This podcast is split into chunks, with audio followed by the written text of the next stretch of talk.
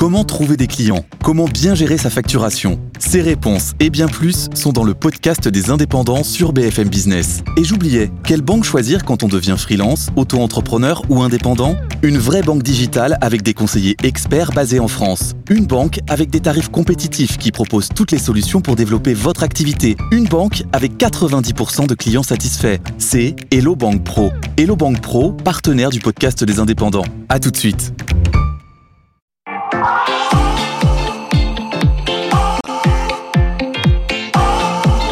BFM Business, tout pour investir. Lorraine Goumeau.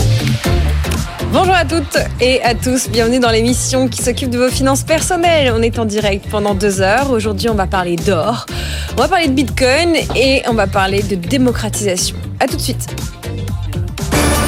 BFM Business, l'info éco, Stéphanie Colo. Et à la une, Bruno Le Maire révise la croissance à la baisse pour cette année. Elle devrait atteindre 1% au lieu de 1,4% initialement anticipé. Le ministre de l'économie annonce dans le même temps 10 milliards d'euros d'économies immédiates pour tenir les ambitions de réduction de déficit à 4,4% du PIB contre 4,9% aujourd'hui. Des économies qui porteront sur les dépenses courantes des ministères, l'aide au développement et le dispositif MaPrimeRénov'. Notez que Thomas Cazenave, le ministre délégué au compte public, sera l'invité de Good Morning Business demain à 8h15 sur BFM Business et RMC Découverte. La réindustrialisation du pays ralentit, ça reste positif en 2023, mais avec 130 ouvertures d'usines pour 107 fermetures, le solde se réduit. Côté création d'emplois industriels, leur nombre a diminué d'un tiers l'an dernier. On passe de 121 000 créations nettes en 2022 à 81 000 en 2023. Écoutez David Kousker, le fondateur du cabinet Trendéo en charge de cette étude. Si la tendance continue, effectivement, on passera en, négatif euh, en 2024.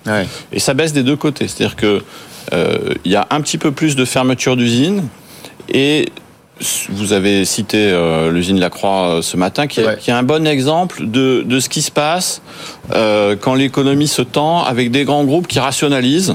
C'est pas encore le niveau de 2009, mais ça monte un petit peu. En sens inverse, ce qui se voit moins, c'est que euh, il y a moins d'ouverture d'usines. Et ça, c'est silencieux. C'est-à-dire qu'on baisse en pression, on s'en rend pas très bien compte, mais c'est finalement tout aussi douloureux euh, que les, les fermetures d'usines qui augmentent. Un secteur recrute en revanche, c'est celui du nucléaire. Le ministre Roland Lescure se rend aujourd'hui à la centrale du budget dans l'Ain. Euh, deux EPR de deuxième génération doivent y être construits d'ici à 2035. Une visite qui passera aussi par le centre de formation euh, d'EDF. Le secteur doit créer 60 euh, 000 emplois directs dans les 10 ans à venir. Dans le secteur auto, on apprend ce matin que Forvia va réduire ses effectifs de 10 000 personnes sur 4 ans en Europe. L'équipementier veut ainsi, veut ainsi gagner en compétitivité sur un marché auto automobile Atone. En 2023, le groupe est redevenu bénéficiaire à hauteur de 222 millions d'euros pour un chiffre d'affaires de 27 milliards, en hausse de 11% sur un an. Dans l'immobilier, ICAD publie un chiffre d'affaires en hausse de 3% en 2023 à 1,29 milliard d'euros. C'est supérieur aux attentes, des résultats portés par la cession de ses activités dans la santé. Deux informations pour finir. La grève des contrôleurs SNCF est à peine terminée qu'une nouvelle menace de grève pèse sur ce week-end. Il s'agit des aiguilleurs. Cette fois, le deuxième syndicat de la profession Sudrail a déposé un préavis. Et puis le titre Nintendo chute à Tokyo. Il a perdu jusqu'à 8% en séance en cause des rumeurs selon lesquelles le groupe ne lancerait sa prochaine console que début 2025. La Switch 2 pourrait être commercialisée qu'en début d'année prochaine et non pendant les fêtes de fin d'année, ce qui pourrait peser sur les comptes 2024, Lorraine.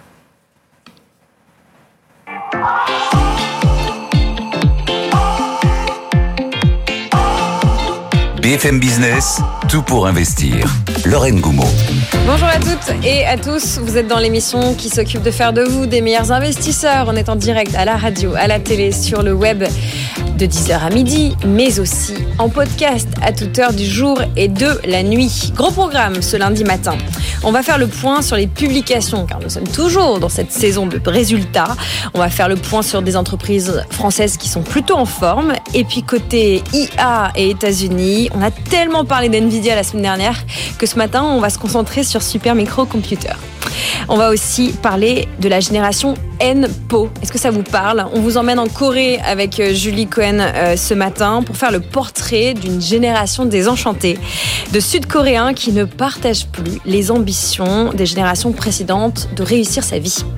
À 10h30, comme tous les jours, Nicolas Dose vous donnera votre dose d'économie. Côté bourse, ce matin, c'est Antoine Larigauderie depuis Euronext qui s'occupe de faire le point sur la séance, ainsi que nos deux traders dans le cadre du match des traders.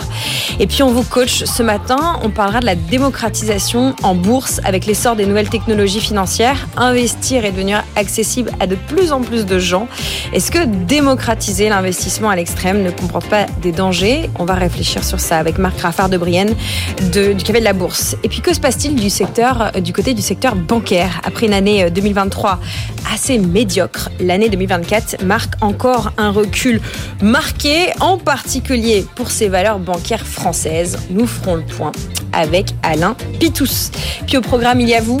Euh, vous nous écrivez euh, pendant l'émission à l'adresse directe à bfmbusiness.fr ou vous m'écrivez sur LinkedIn en message privé. Vous m'avez beaucoup écrit ce week-end. On est en train de traiter euh, vos messages pour pouvoir les intégrer dans notre émission.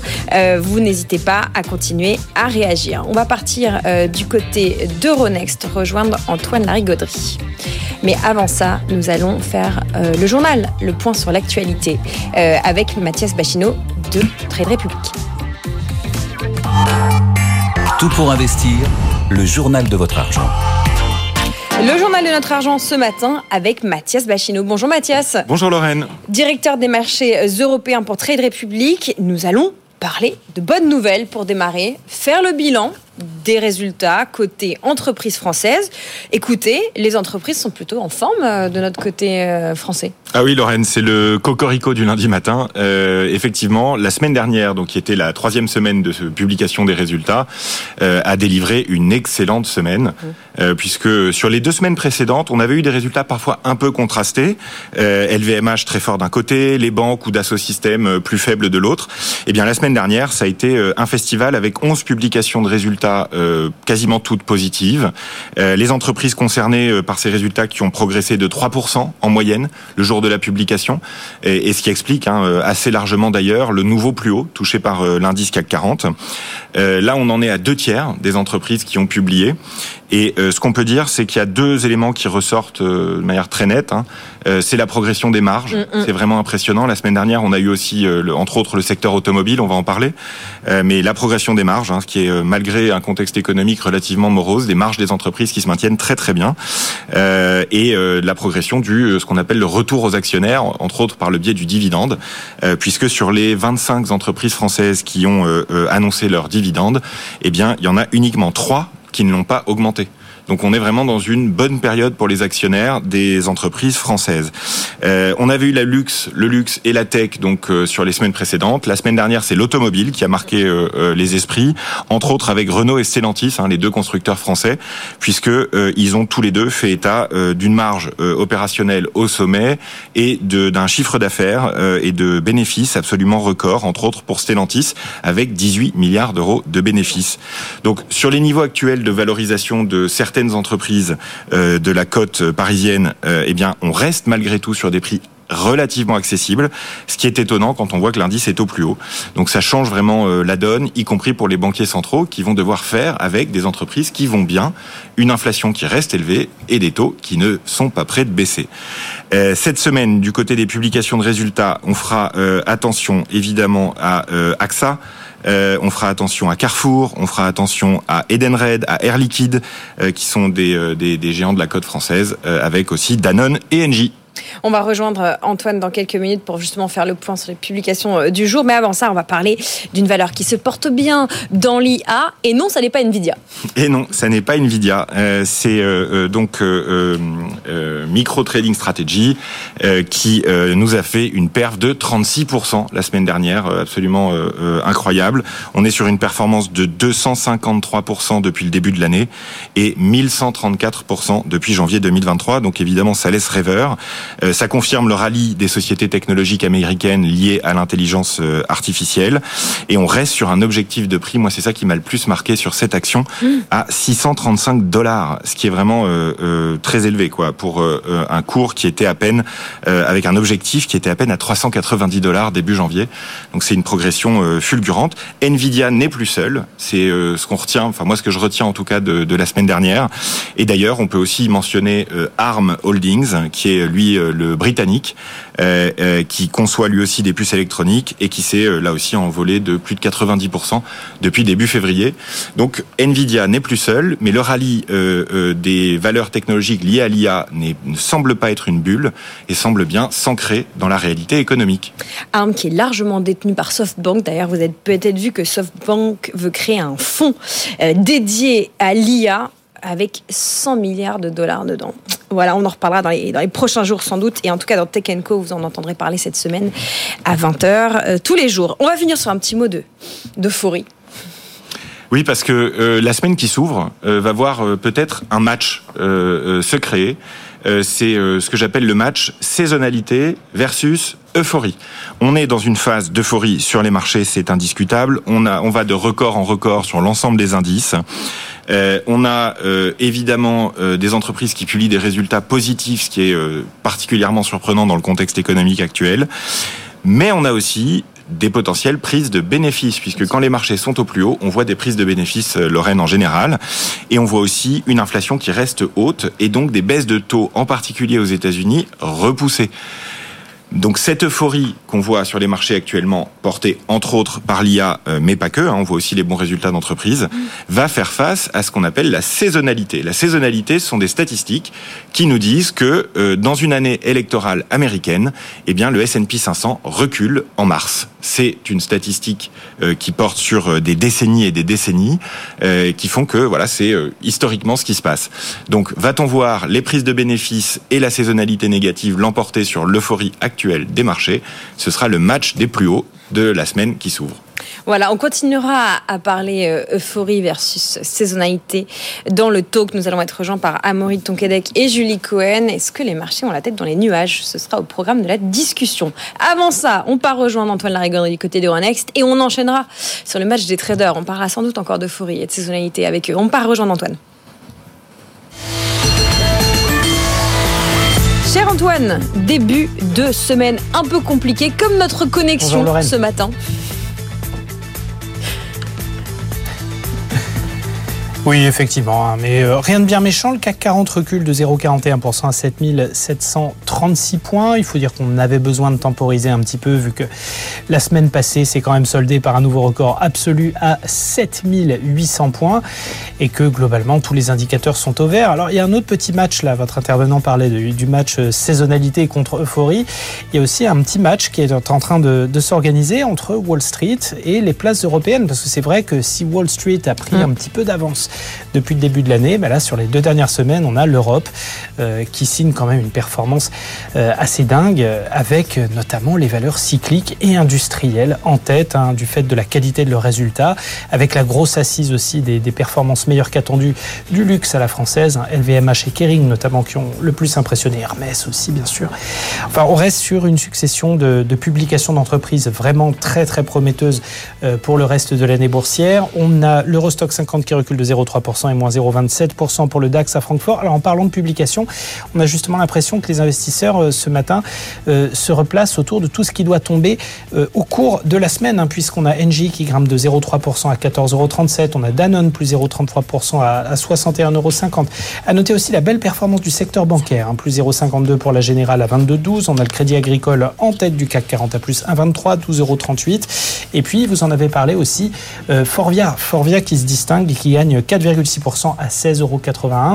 Alors évidemment, euh, plan de compétitivité, 10 000 suppressions de postes, mais aussi des résultats euh, qui étaient quand même très encourageants et euh, globalement dans, l'ordre d'idée de ce que se faisaient les analystes.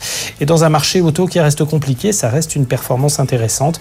On a également, on a également Valeo hein, qui fait partie des, titres à la hausse sur le SBF 120. À noter quelques baisses marquées. Clarion, moins 6,13 à 1,67. Lectra, moins 3 à 33,70 et Thales, moins 2,52 à 130 37,10. Puis on parle beaucoup des semi-conducteurs, effectivement, avec les, résultats d'NVIDIA qui seront l'événement de la semaine, hein, sans doute mercredi soir. Dans l'attente, quand même, quelques prises de profit à noter qu'ST Micro recule d'un demi pour cent à 41,93. Le CAC, moins 0,36, 7740 points. Et le roi 0,780, Lorraine. Merci Antoine. On vous retrouve dans une heure. Nous parlerons de ces valeurs qui donnent bonne mine à notre CAC 40 et à notre, nos bourses européennes. On parlera, on parlera euh, valeurs industrielles et puis les cycliques hein, qui boostent notre CAC 40. Merci Antoine. On part rejoindre nos traders. C'est lundi. On va faire le point euh, sur euh, ce qu'il faut que vous fassiez sur les marchés. Tout pour investir. Le match des traders. C'est lundi, Jean-Louis Cussac de Perceval Finance Conseil est avec nous. Bonjour cher Jean-Louis avec Stéphane. Stéphane Bonjour Bonjour à tous les deux. Stéphane Soduteil de technibourse.com. Vous entendiez peut-être ce dont on parlait avec Antoine et avant ça avec Mathias. On parlait de saisonnalité versus euphorie. Antoine nous décryptait rapidement euh, le match un peu qu'il y a entre d'un côté Wall Street et de l'autre euh, les places européennes. Qu'est-ce que ça vous inspire euh, Stéphane, peut-être pour démarrer, est-ce que ça va influer votre manière de travailler aujourd'hui et puis cette semaine sur les marchés? C'est vrai qu'on est quand même dans une situation un petit peu d'euphorique. Hein. En témoignent euh, les 130 points de, gap euh, ouverts lors de cette phase de hausse. Euh, décomposé en, en, deux gaps, hein, un gap de 87 points le 26 janvier entre 7466 et 7533 points, et puis plus plus proche de nous, le gap du 15 février euh, dernier entre 7680 et 7724 points. Donc c'est des gaps pour moi des gaps de, de rupture, donc il n'y a pas une obligation à ce qu'ils soient comblés immédiatement, mais mais je pense quand même qu'ils seront euh, euh, le dernier sera comblé, je pense en totalité peut-être assez assez vite, et l'autre également sera au moins comblé partiellement euh, dans un avenir euh, plus ou moins proche. Euh, mais c'est vrai que l'appétit pour le, le, risque est toujours bien présent en la faveur de bons résultats des entreprises européennes et puis américaines. Euh, cette, euh, cette semaine en fait sera drivée encore, hein, surtout je pense par euh, Nvidia mercredi soir. Mm. Euh, on verra si si on a encore un, petit espoir de de, de, de, se propulser au-dessus des 7800 points. J'ai quand même l'impression que c'est un, un, point haut un petit peu un petit peu majeur. On voit qu'on est en retrait par rapport à ce à ce point haut. Aujourd'hui, je pense qu'on va évoluer dans une frange assez étroite en raison de, du jour férié aux, aux États-Unis. je serais plutôt vendeur vers 7760 65 points et plutôt à l'achat euh, peut-être sur euh, le pied de gap hein, vers les 7724 points pour essayer de jouer quelques allers-retours entre, entre cette, euh, cette zone. Mais c'est vrai que cette hausse interpelle. C'est surtout euh, je dirais, la, la, façon dont elle s'est euh, produite avec, avec ces gaps euh, successifs qui, finalement, c'est bien, hein, on, est, on est quand même sur des nouveaux records, mais voilà, on a, a, quand même un petit, un petit doute sur la, pérennité quand même à long terme de ce mouvement. Voilà, pérennité à long terme, point d'interrogation. Et vous, Jean-Louis, quel niveau technique allez-vous surveiller aujourd'hui? On est dessus, on replie, on se replie un petit peu. On a fait un, plus haut historique un vendredi euh, avec l'échéance des contrats, des contrats à terme de, février. C'est calme ce matin. C'est le President's Day aux États-Unis, donc euh, ils sont fermés. Euh, enfin, sur les futurs, ils ferment à 19 h et il n'y a pas d'option jour aujourd'hui, donc ça va être quand même hyper hyper calme. On est à 300 et quelques millions, même pas là, 300 millions d'échangés. Vous vous rendez compte à cette heure-là, c'est quand même assez ridicule. Euh, y a, ça, le marché, il est toujours porté par les résultats. Pour l'instant, les, le marché US a eu deux impacts négatifs la semaine dernière suite à euh, des tensions sur les taux et euh, le fait que les, les investisseurs doivent revoir un peu euh, la, la, manière dont les taux vont baisser et en tout cas leur anticipation, euh, puisqu'avant on espérait au mois de mai, enfin on l'a tout eu, hein, mars, avril, mai, enfin bon, euh, on, va, on va dire que maintenant on est au mois de juin, euh, ils recadrent un peu leurs attentes, euh, mais les marchés sont super résilients, ils résistent très bien. Alors là, on dit l'Europe tient bien, mais l'Europe, les États-Unis s'est envolé, l'Europe s'est rattrapée avec deux événements, le, on va dire ASML et LVMH, les deux poids lourds européens Mm. SML étant le plus gros en Europe, dans l'indice en tout cas euh, Eurostox. Et ça, ça a vraiment propulsé à la fois les, indices, mais le moral également. Euh, le moral est bon, euh, mais il y a beaucoup de méfiance. On a des volatilités implicites à, à 11,5, donc on n'est pas dans la complaisance. Et euh, les, les opérateurs, les investisseurs sont toujours à la recherche de bonnes affaires. Alors dire que là, on va acheter immédiatement dans la zone 65-55, c'était la première zone, 7565-55. Euh, sur le futur, attention, hein, il y a 23 points d'écart avec le cash. Euh, on peut, mais on peut aussi attendre un signal d'achat technique. Il n'y a pas grand-chose, si vous voulez, là, pour vraiment donner envie à y aller. Sur les actions, globalement, quand on regarde la cote, c'est pareil, on, voit des, petits accidents, on voit des, des Nakon, Big Ben qui remontent, mais Clariane qui persistent. Bon, voilà, on a quand même des divergences, euh, mais c'est un secteur très particulier globalement, l'état d'esprit, si vous voulez, reste comme les euh, jours et semaines précédentes. Optimiste, méfiant, et donc toujours à la recherche quand même de bonnes affaires. Optimiste mais méfiant. Je vois Stéphane qui, qui fait tourner sa tête d'un air euh, sceptique. Le mot de la fin, Stéphane. Oui, c'est vrai, je suis assez d'accord avec, euh, avec Jean-Louis. Hein, euh, scepticisme, méfiance, hein, je crois que c'est des termes qui sont euh, d'usage, même si hein, dans les cours, on n'a pas tellement l'impression de voir cet optimisme, cette, ce, ce, ce, pessimisme et cette, cette défiance. Donc attention quand même, hein, quand tout est trop rose, c'est là où il y a des accidents de marché. Merci à tous les deux pour ce regard sur euh, la séance en cours. On vous retrouve plus tard cette semaine. Merci euh, Jean-Louis de Personnel Finance Conseil et Stéphane de technibourse.com. On est en équipe pour décrypter les actus qui vous concernent en tant qu'investisseur particulier. Tout pour investir, tout pour votre argent.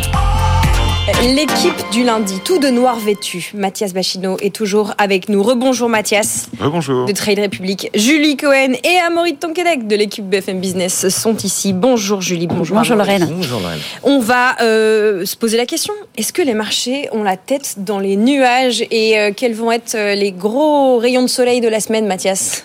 Voilà, je crois qu'on a tous les yeux rivés sur le 21 février et la publication des résultats trimestriels de Nvidia. Euh, on a rarement vu hein, euh, euh, un marché où l'attention est autant concentrée sur un événement quand c'est pas un événement de politique monétaire, quand c'est pas un rendez-vous de banque centrale. Quoi. Donc c'est vraiment étonnant. Et moi, ça me fait penser à ce qui s'est passé en 2018, parce qu'en 2018, il y avait une attente énorme sur les résultats d'Apple à l'époque. Et Apple était attendu sur des, des niveaux de résultats déjà très élevés, a atteint ses objectifs sur la publication de résultats, mais le marché était tellement en attente que Apple avait baissé de quasiment 40% dans les semaines qui avaient suivi. Donc, moi je dis, attention mm. aux attentes trop importantes sur Nvidia. Il faut pas non plus euh, tomber dans une forme de délire, même si on a dit tout à l'heure que oui, l'intelligence artificielle s'ancre dans l'économie réelle, a vraiment des impacts. C'est pas une bulle Nvidia à laquelle on fait face. Néanmoins, attention aux attentes trop élevées à mon sens. Il vaut mieux que ça fasse penser à 2018 qu'à 2000 tout court. Ça c'est vrai, c'est certain. Pour moi, on n'est pas du tout dans la même situation que la bulle technologique de 2000, euh, pour la bonne et simple raison que les secteurs euh, de l'économie qui bénéficient de la digitalisation de l'économie mm. en bénéficient à fond. Ils en bénéficient vraiment. On est sur des gains de productivité qui sont complètement incroyables. Donc, euh, ça a l'air de bien s'ancrer, y compris dans un territoire économique négatif. Il faut peut-être faire attention aussi, parce que comme disait Stéphane euh, juste avant, faire attention quand euh, tout semble un petit peu trop rose. En tout cas, pour Nvidia, on verra euh, du coup jeudi matin comment réagissent les marchés. Mais c'est vrai qu'il y, y, a quand même deux écoles hein, sur cette histoire de tech et, d'intelligence artificielle. Est-ce qu'on va entrer dans une bulle? Est-ce qu'il ne faut pas faire attention? Parce que en ce moment, très clairement, c'est quand même aussi ça qui porte les, les, marchés. Comment, comment ça se fait qu'on a autant de records? Ben, Il y a quand même beaucoup de micros euh, qui entrent euh, en jeu. Donc effectivement, cette histoire d'intelligence artificielle, on la retrouve un petit peu partout. On est évidemment très concentré sur euh, Nvidia, puisque c'est quand même voilà, la star de, de la semaine, c'est sûr. Mais est-ce qu'il ne faut pas rester un petit peu vigilant en tant qu'investisseur et rester un tout petit peu modéré? Parce que mon impression qu'aujourd'hui, tout le monde va faire de l'intelligence artificielle et comment on fera demain pour s'y retrouver? Donc, voilà. Très très intéressant, mais prudence quand même. Le marché, le marché pendu au résultat d'une seule entreprise. Ça nous rappelle aussi un petit peu il y a trois ans toute l'euphorie qu'il y avait autour de tout ce qui était euh, crypto bidule. crypto machin. Tout le monde était très en attente. Dès qu'il y avait blockchain quelque part, tout de suite, ça, c'était un mot à la mode. Et dès qu'il y avait crypto, blockchain dans, dans, le, dans le business plan d'une entreprise, bah, souvent on en abusait parce que c'était un peu à la mode. C'était un, des buzzwords, on va dire. Tout de suite, ça faisait un peu entreprise, un peu hype, un peu qui a des super projets. Alors que on a vu après que assez peu restaient sérieux au final dans ce domaine. Bon, justement, puisque vous avez parole à Maury, dans quelques semaines aura lieu le halving. Faut-il rappeler ce que c'est que le halving? Le halving, on le rappelle beaucoup ici, mais il faut faire de la pédagogie, d'autant plus qu'avec le marché crypto qui monte, il y a beaucoup de, nouveaux entrants. C'est la division par deux des bitcoins qui, euh, qui sont alloués aux mineurs de bitcoin en récompense. Donc théoriquement, enfin c'est même pas théoriquement, ça va augmenter la, la rareté du bitcoin sur le marché. Et a priori, là, il, devrait se produire d'ici 60 jours. Qu'est-ce que ça veut dire pour nous, investisseurs particuliers, euh, Julie Mathias? Bah, en fait, euh, on a beaucoup parlé euh, sur cette antenne de l'arrivée des ETF sur le Bitcoin aux États-Unis, qui était censé favoriser l'achat par un plus grand nombre de gens. Et effectivement, la semaine dernière, c'est 50 000 Bitcoins, ce qui est énorme, hein, qui ont été achetés par les ETF aux États-Unis, et uniquement 6 000, 6100 pour être précis, qui ont été produits. Avec le halving, il n'y en aura plus que 3 000 qui seront produits sur une semaine. Et donc, on fait tout simplement la comparaison, 50 000 d'un côté, achetés par les ETF, 3 000 produits de l'autre. En théorie, ça doit faire une hausse des cours forte et rapide. Ça, c'est la théorie. Ça dépendra beaucoup du comportement de ce qu'on appelle dans l'univers du Bitcoin les hodlers, c'est-à-dire mm. ceux qui détiennent leur Bitcoin, qui les gardent pour du long terme. Et ça, ils ont l'air d'être euh, très très accrochés euh, euh, à leur détention à long terme de Bitcoin. J'en parlais avec encore des amis hier qui me disaient c'est pas demain, la veille, que je vendrai mes bitcoins parce qu'ils ont tous en tête le bitcoin à un million en fait. Bah, c'est très intéressant, c'est qu'en fait là on voit qu'aujourd'hui déjà la demande avant même le halving est plus forte que l'offre. Largement. Maintenant, ce qui est intéressant, c'est que dans les cycles précédents, et parce que les cryptos c'est un marché cyclique, notamment à cause du ou grâce au, halving qui a lieu en moyenne tous les 4 ans. Mais ce qu'on voit, c'est qu'à ce moment-là du de nombre de jours avant le halving, en général, on a une correction. Là qu'on n'a pas eu, euh, qu'on a eu à chaque fois. La question, c'est est-ce qu'on l'aura? Moi, j'ai demandé à certains experts. Certains experts disent qu'on ne l'aura pas forcément à cause du flux entrant massif qu'il y a avec les ETF, qui n'étaient pas là aussi dans les cycles précédents. Maintenant, je trouve qu'effectivement, on a quand même beaucoup, beaucoup monté. Hein. Bitcoin plus 27% sur un mois, euh, l'Ether aussi. Enfin, on voit que ça, s'envole pas mal. Je suis, moi d'un côté, je me dis c'est presque un peu trop beau pour être vrai. Je, me dis c'est possible qu'on ait une correction. Maintenant, d'où elle vient, d'où elle pourrait provenir, bah, je ne sais pas. Parce que globalement, tous les voyants sont ouverts. C'est pas le Texas Hold'em Poker, c'est le Bitcoin Holder Poker. C'est exactement ça, avec la petite typo culturelle qui va bien, puisqu'ils ont dit un hodler et non pas un holder, euh, voilà, ce qui est toujours très, euh, très crypto-spirit euh, dans l'approche. Ouais, moi je suis un peu la Jean-Marc Daniel de cette émission.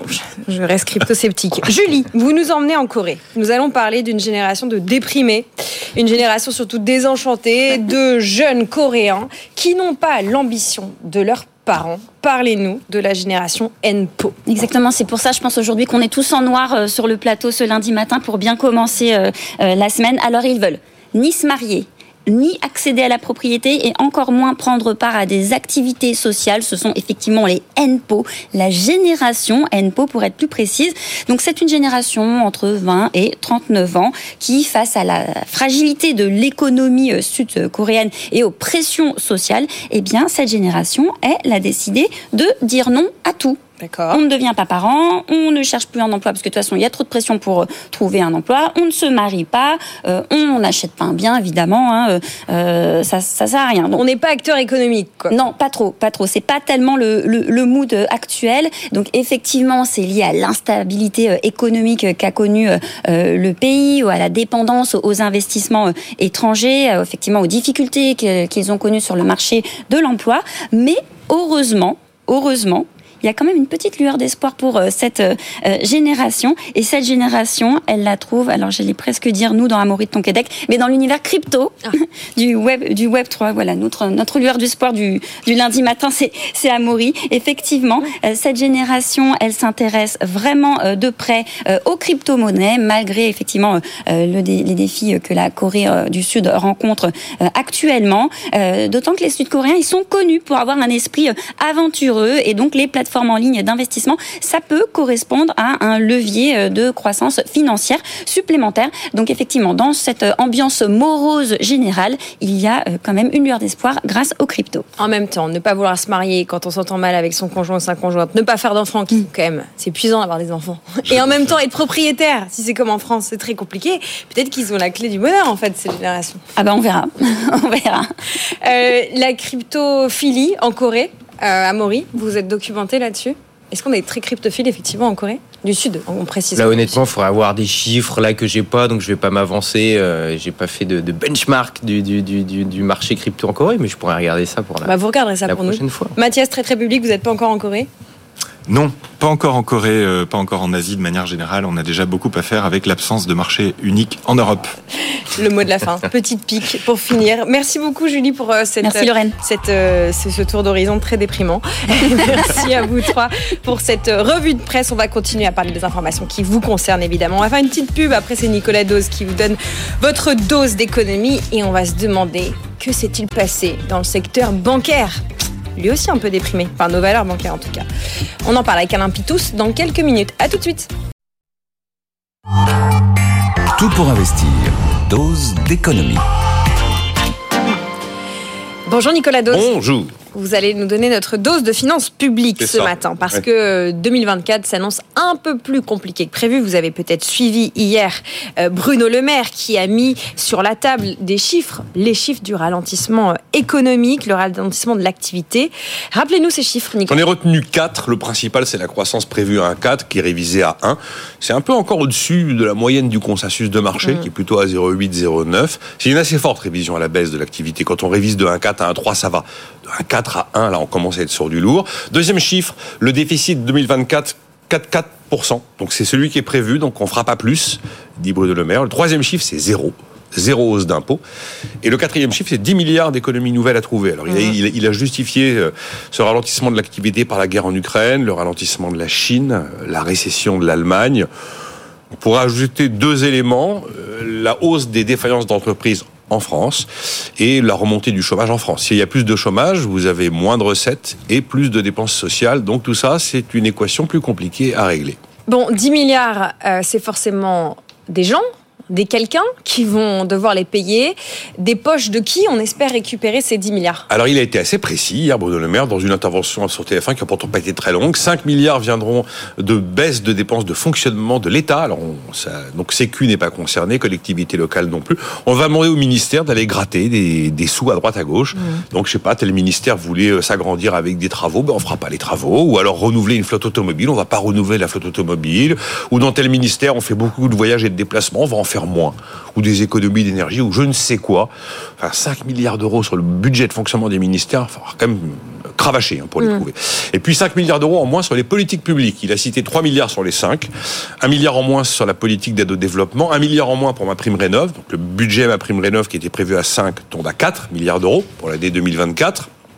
Ça reste 600 millions d'euros de plus qu'en 2023. Et puis un milliard de moins pour les opérateurs d'État. Il n'a pas cité les opérateurs d'État qui devront se serrer la ceinture en priorité. Un opérateur d'État, ça peut s'appeler Business France, ça peut s'appeler euh, Météo France, ça peut s'appeler France Travail, CNRS, INSERM, Commissariat à l'énergie atomique, euh, même l'Office national des forêts ou France Compétences. Ce sont des opérateurs d'État. On voit, si vous voulez, là que on est vraiment en train de parer au plus urgent. Ouais. L'idée, c'est de réussir à garder un peu la maîtrise du budget en cours en agissant uniquement par décret d'annulation de, cré- de- de crédit, ce qui est possible dans un maximum de 12 milliards d'euros. On peut pas aller au-delà. Donc là, en annonçant 10 milliards d'annulation de crédit par décret, c'est mine de rien une annonce importante si on utilise des décrets, parce que Bruno Le Maire ne veut surtout pas aller devant le Parlement solliciter euh, le vote du Parlement pour un projet de loi de finances rectificatif. Il sait que c'est un 49-3 assuré, avec d'ailleurs une motion de censure. Politiquement, c'est pénible. Et puis, il faut agir vite parce que les agences de notation au printemps vont se prononcer sur la note de dette souveraine du pays. Et on ne veut pas se faire dégrader. Donc, on part au plus pressé. Ça s'appelle du rabot pour passer l'orage, si vous voulez. Voilà. C'est quand même vraiment tout sauf révolutionnaire. Alors, Même si c'est vrai que 10 milliards de, euh, de crédits supprimés par décret, ça reste un montant jamais, euh, jamais affiché. Après, il faudra les trouver. Hein, c'est pas. bon, eh ben, on fera le bilan euh, si on les trouve et s'ils sont bien, euh, bien économisés. Euh, Est-ce que la promesse de ne pas augmenter les impôts, puisque c'est zéro hausse d'impôts, un des quatre chiffres que vous avez retenus, est tenable? Alors, Il faut absolument la tenir. On a le record du monde des prélèvements obligatoires et on a vu que c'est devenu un sujet socialement intenable. Mm. Tu touches un impôt, tu as les gilets jaunes dans la rue. On a vu que les agriculteurs, tout récemment. Bon, là, il y a plein de problématiques qui expliquent cette colère agricole, mais en tout cas, la fiscalité, on peut plus y toucher. C'est éruptif. Euh, et donc, euh, on peut reconnaître que l'exécutif tient parole si on s'arrête sur les cathédrales de la fiscalité. Ouais. Vous prenez les, les incontournables, impôt sur le revenu, impôt sur les sociétés, TVA, euh, CSG, ou encore la taxe sur les carburants. Là, il s'est absolument rien passé. Toutes les promesses de baisse ont été tenues euh, et il n'y a eu aucune hausse d'impôts. Objectivement, si on regarde la photographie un peu plus élargie, il y a des impôts beaucoup moins visibles qui encore en 2024 ont augmenté. Euh, la taxe intérieure sur le gaz naturel a doublé. Bon, d'accord, c'est moins visible que la TVA, mais enfin c'est bien quand même, ça sort bien d'une poche. Euh, La taxe euh, intérieure sur, les comptes, sur, la- consommation de produits énergétiques pour l'électricité a été augmentée au début du mois de février. De la même manière, la taxe foncière continue d'augmenter avec la réactualisation des valeurs locatives. La taxe sur le tabac, tous les ans, il y a un peu plus de taxes sur le tabac. Euh, je crois savoir que le paquet de cigarettes est entre 11,50 et 12 euros aujourd'hui. C'est bien lié aux taxes. De la même manière, on a la carte grise dans certaines régions qui a augmenté. Il y a aussi des taxes comme ça qui, qui ne concernent pas les particuliers, mais souvenez-vous, on a décidé qu'il fallait faire payer les autoroutes. Alors on a fait une taxe sur les transports élargis en y mettant un petit peu des grands aéroports pour aller prendre de l'argent aux autoroutes, considérant qu'elles avaient fait des profits intéressants. Et puis vous n'avez pas que des taxes pures, parce que ça, ce sont quand même des taxes pures. Vous avez aussi des économies de dépenses fiscales. Quand vous décidez que le bonus écolo pour la voiture électrique passe de 5 000 à 4 000 euros, il y a bien 1 000 euros qui devaient aller dans une poche et qui n'iront pas dans cette poche. Quand vous décidez qu'on allège les cotisations sociales patronales au-delà de 2,5 SMIC, ce sont bien des cotisations qui n'étaient pas payées au-delà de 2,5 SMIC qui vont être payées par une entreprise. Voilà, quand on dit qu'on va doubler la franchise médicale en passant euh, la franchise médicale de 50 centimes à 1 euro par boîte de médicaments, il y a bien quelqu'un qui va payer 50 centimes de plus. De la même manière, on étale la suppression de la CVAE pour les entreprises. Les 4 milliards qu'elles espéraient voir disparaître d'un coup, on va attendre 2027. Il y a bien de l'argent qui va sortir d'une poche. On peut dire la même chose sur la volonté de baisser progressivement la niche fiscale sur le gazole non routier, même si euh, de colère en colère, on est en train de reculer sur cette mesure. C'est bien de l'argent dont des professions bénéficiaient par de la dépense fiscale, dont elles ne bénéficient plus. Donc j'ai envie de dire que globalement la promesse de ne pas monter les impôts elle est tenue, mais quand on va dans le détail, c'est un petit peu moins vrai. Ça n'empêche pas en tout cas d'entendre depuis hier les critiques fusées sur la thématique du ah le grand retour de l'austérité, 10 milliards sur 1300 milliards de dépenses. Oui. C'est quand même pas euh, une austérité monstrueuse, même si encore une fois ça reste un montant important. Et puis évidemment, nouveau coup de canif dans la politique verte. Après ce qu'on a vu euh, sur l'écologie punitive et tous les reculs qui ont été opérés pour les agriculteurs, là effectivement on baisse un peu les crédits pour ma prime rénov. Voilà la photographie. Je ne pense pas qu'ils vont réussir à faire 10 milliards d'euros uniquement par décret d'annu- de, de dépenses. On fera le bilan. En attendant, Hum. on a vite besoin de 10 milliards d'économies. Merci. Et c'est ça, c'est vite. Voilà. Merci, cher Nicolas, pour ce décryptage. On va s'occuper euh, des valeurs bancaires. Tiens, elles ne sont pas très en forme, ces valeurs bancaires. Que se passe-t-il? Décryptage d'un pitous. À tout de suite. Tout pour investir. En portefeuille. Le portefeuille d'Alain Pitous, pas vraiment. En tout cas, dans l'œil d'Alain Pitous. Bonjour Alain. Bonjour. Senior Advisor ESG, que se passe-t-il sur le secteur bancaire? Ça ne vous a pas échappé parce que vous avez quelques-uns à m'écrire à ce sujet. Après une mauvaise année 2023, en tout cas une année assez moyenne, eh bien 2024 marque également un recul, en particulier pour les valeurs bancaires de chez nous, les françaises. Alors on a plein de questions pour vous Alain ce matin. D'abord, euh, pourquoi le secteur bancaire en particulier se porte-t-il moyennement? Pourquoi cette pression sur les banques, sur nos banques françaises? Et puis enfin, est-ce que pour ceux qui s'intéressent à leur portefeuille, ces points bas, ces moments de faiblesse sont des moments d'entrée euh, sur ces valeurs, Alain Ouais, alors effectivement, il y a un paradoxe euh, parce que les banques ont réalisé des résultats euh, historiques pour la plupart, avec euh, bah, des, des- enfin, matériellement tan- de manière tangible. Hein, c'est pas, c'est- du vrai, on va dire, c'est du solide. Et les cours de bourse, unanimement, quand on écoute les professionnels, tout le monde nous dit ça devrait être plus haut. quoi. Mm, mm, mm. donc il y a, il y a effectivement régulièrement des pressions. Alors ça peut venir. Euh, de pression externe, de, de secteurs qui vont plus ou moins bien, mais en tout cas, ça finit toujours sur le secteur bancaire en Europe et en, plus, et en particulier sur la France qui est euh, souvent plus pénalisée que les autres. Donc effectivement, il y a cette pression sur les banques. Bah là, on se parle, hein, le crédit agricole est en tête euh, des hausses du CAC, hein, à plus 0,74%. Pas très loin derrière, on a BNP quand même. Bon, on va continuer à décrypter ça. Bon, si je suis un investisseur européen, le segment des banques c'est un incontournable de mon portefeuille. Enfin, sans faire la pub des banques, je veux dire. Euh, on mm. parle de, diversification et de portefeuille bien construit. Euh, le secteur bancaire, c'est 8% de la CAPI européenne, c'est 17% des profits. Bon, on pourrait continuer comme ça les chiffres. 20% de la distribution. Bah, ça justifie de s'intéresser à ce secteur quand même, Alain. Oui, alors il y a ce déficit de confiance et je crois que ça date pas d'hier, euh, mm. ça date de 2008 en fait. Hein, C'est-à-dire que euh, euh, juste si on regarde, si on fait un peu de, de rétro-pédalage, enfin, on s'aperçoit que dans la période 95-2008, les banques étaient vraiment là pour le coup incontournables et on disait souvent il faut que les, les, bancaires montent pour que le reste du segment, enfin que le reste de la bourse fonctionne.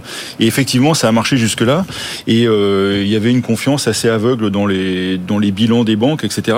Et ça s'est vraiment retourné en 2008. Et je crois qu'hélas, euh, c'est encore, c'est un peu maintenant dans les gènes des investisseurs. Il y a ce, cette aversion avec ce, phénomène qui est de dire 2008 euh, a été une crise énorme de confiance. Et la confiance, ça met beaucoup de temps à se rétablir. Bon, donc globalement, on ne table plus sur les bancaires pour euh, faire, pour booster un portefeuille. C'est ça la nouvelle norme? Bah euh, ouais, alors euh, ça devrait être ça. Malgré tout, euh, enfin ça devrait, ça pourrait être ça et ça c'est une explication, mais euh, c'est quand même dommage parce que le segment c'est quand même vraiment normalisé. C'est-à-dire que la crise de 2008, alors autant je peux dire qu'il y a des choses qui ne sont pas corrigées aux États-Unis, mais en Europe ça s'est corrigé. les bilans, bon, les, les, résultats sont beaucoup moins volatiles, mm. les bilans sont beaucoup plus solides.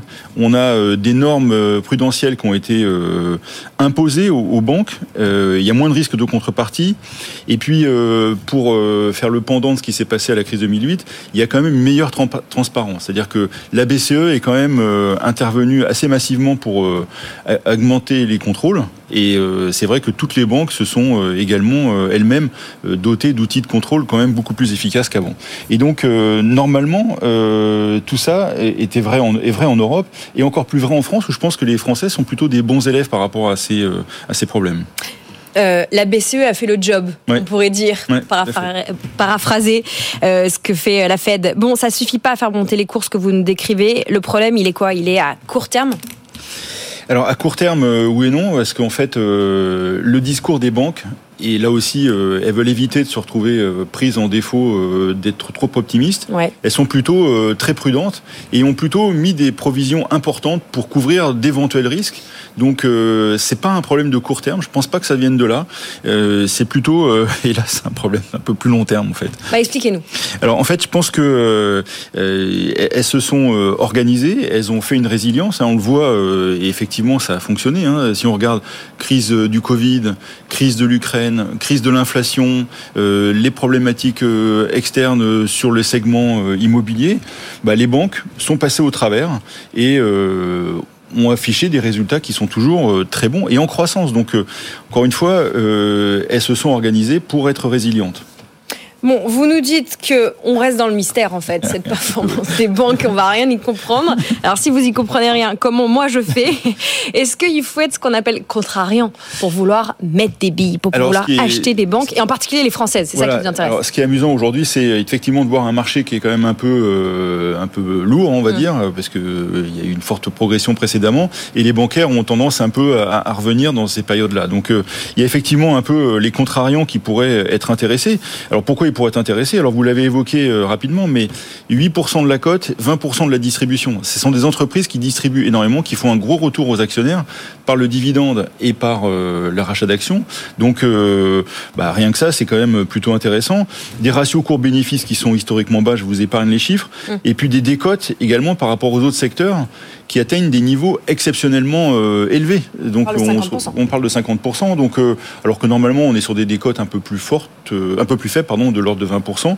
Donc la, la, seule hypothèse en fait, c'est que au fond les investisseurs et en particulier les analystes pensent qu'il va y avoir une très forte baisse des résultats dans les quelques années qui viennent. Et ça, euh, ça, justifie cette prudence et on l'a vu dans les annonces de résultats euh, récentes. Hein, euh, les annonces de résultats, les trois grandes banques françaises qui ont annoncé, qu'on regarde BNP, Crédit Agricole ou Société Générale, les trois pour des raisons différentes ont annoncé des résultats qui étaient plutôt bons, mm. euh, voire même très bons, mais un peu des perspectives un peu moins bonnes pour la BNP, des risques sur les sinistres crédits euh, climatiques pour le Crédit Agricole, et puis la Société Générale qui est toujours dans une petite problématique d'annonce de son de sa stratégie. Et eh ben ça a été sanctionné et on se retrouve avec euh, des entreprises qui ont euh, vu leur cours encore, euh, enfin on est en négatif encore depuis le début de l'année sur sur le secteur bancaire français quoi. Donc il y a quand même un, un gros doute et moi, dans ce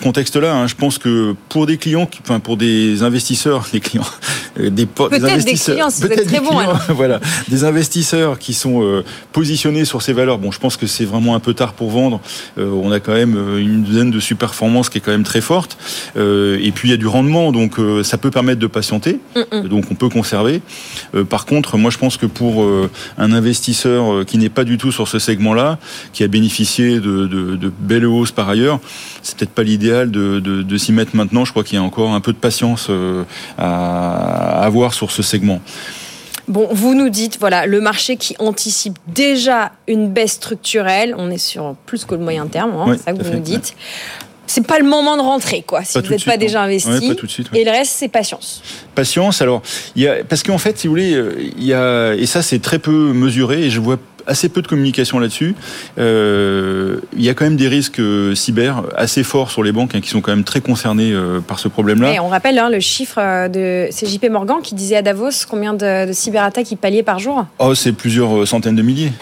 Voilà, donc euh, non, non, ils sont vraiment sous grosse pression et ça va demander des investissements qui sont objectivement totalement inutiles pour la marge de l'entreprise. Donc euh, ces investissements euh, et ils se retrouvent à en faire plus que les autres. J'écoute aussi beaucoup ce que dit le Crédit Agricole sur la sinistralité, hein, c'est-à-dire qu'en fait ils se retrouvent à devoir payer, à faire des provisions pour des sinistres climatiques et je, et je pense que les banques n'ont pas encore pris la pleine mesure des risques climatiques et on commence à le voir et ça a été sanctionné par la bourse qui s'attendait pas à ça et le, et le Crédit Agricole aussi est prudent sur ce thème-là, donc euh, je pense pas que ça soit euh, il y ait de surprise particulière à attendre. On sait bien ce qui va se passer, mais euh, on voit que ça va quand même coûter très cher.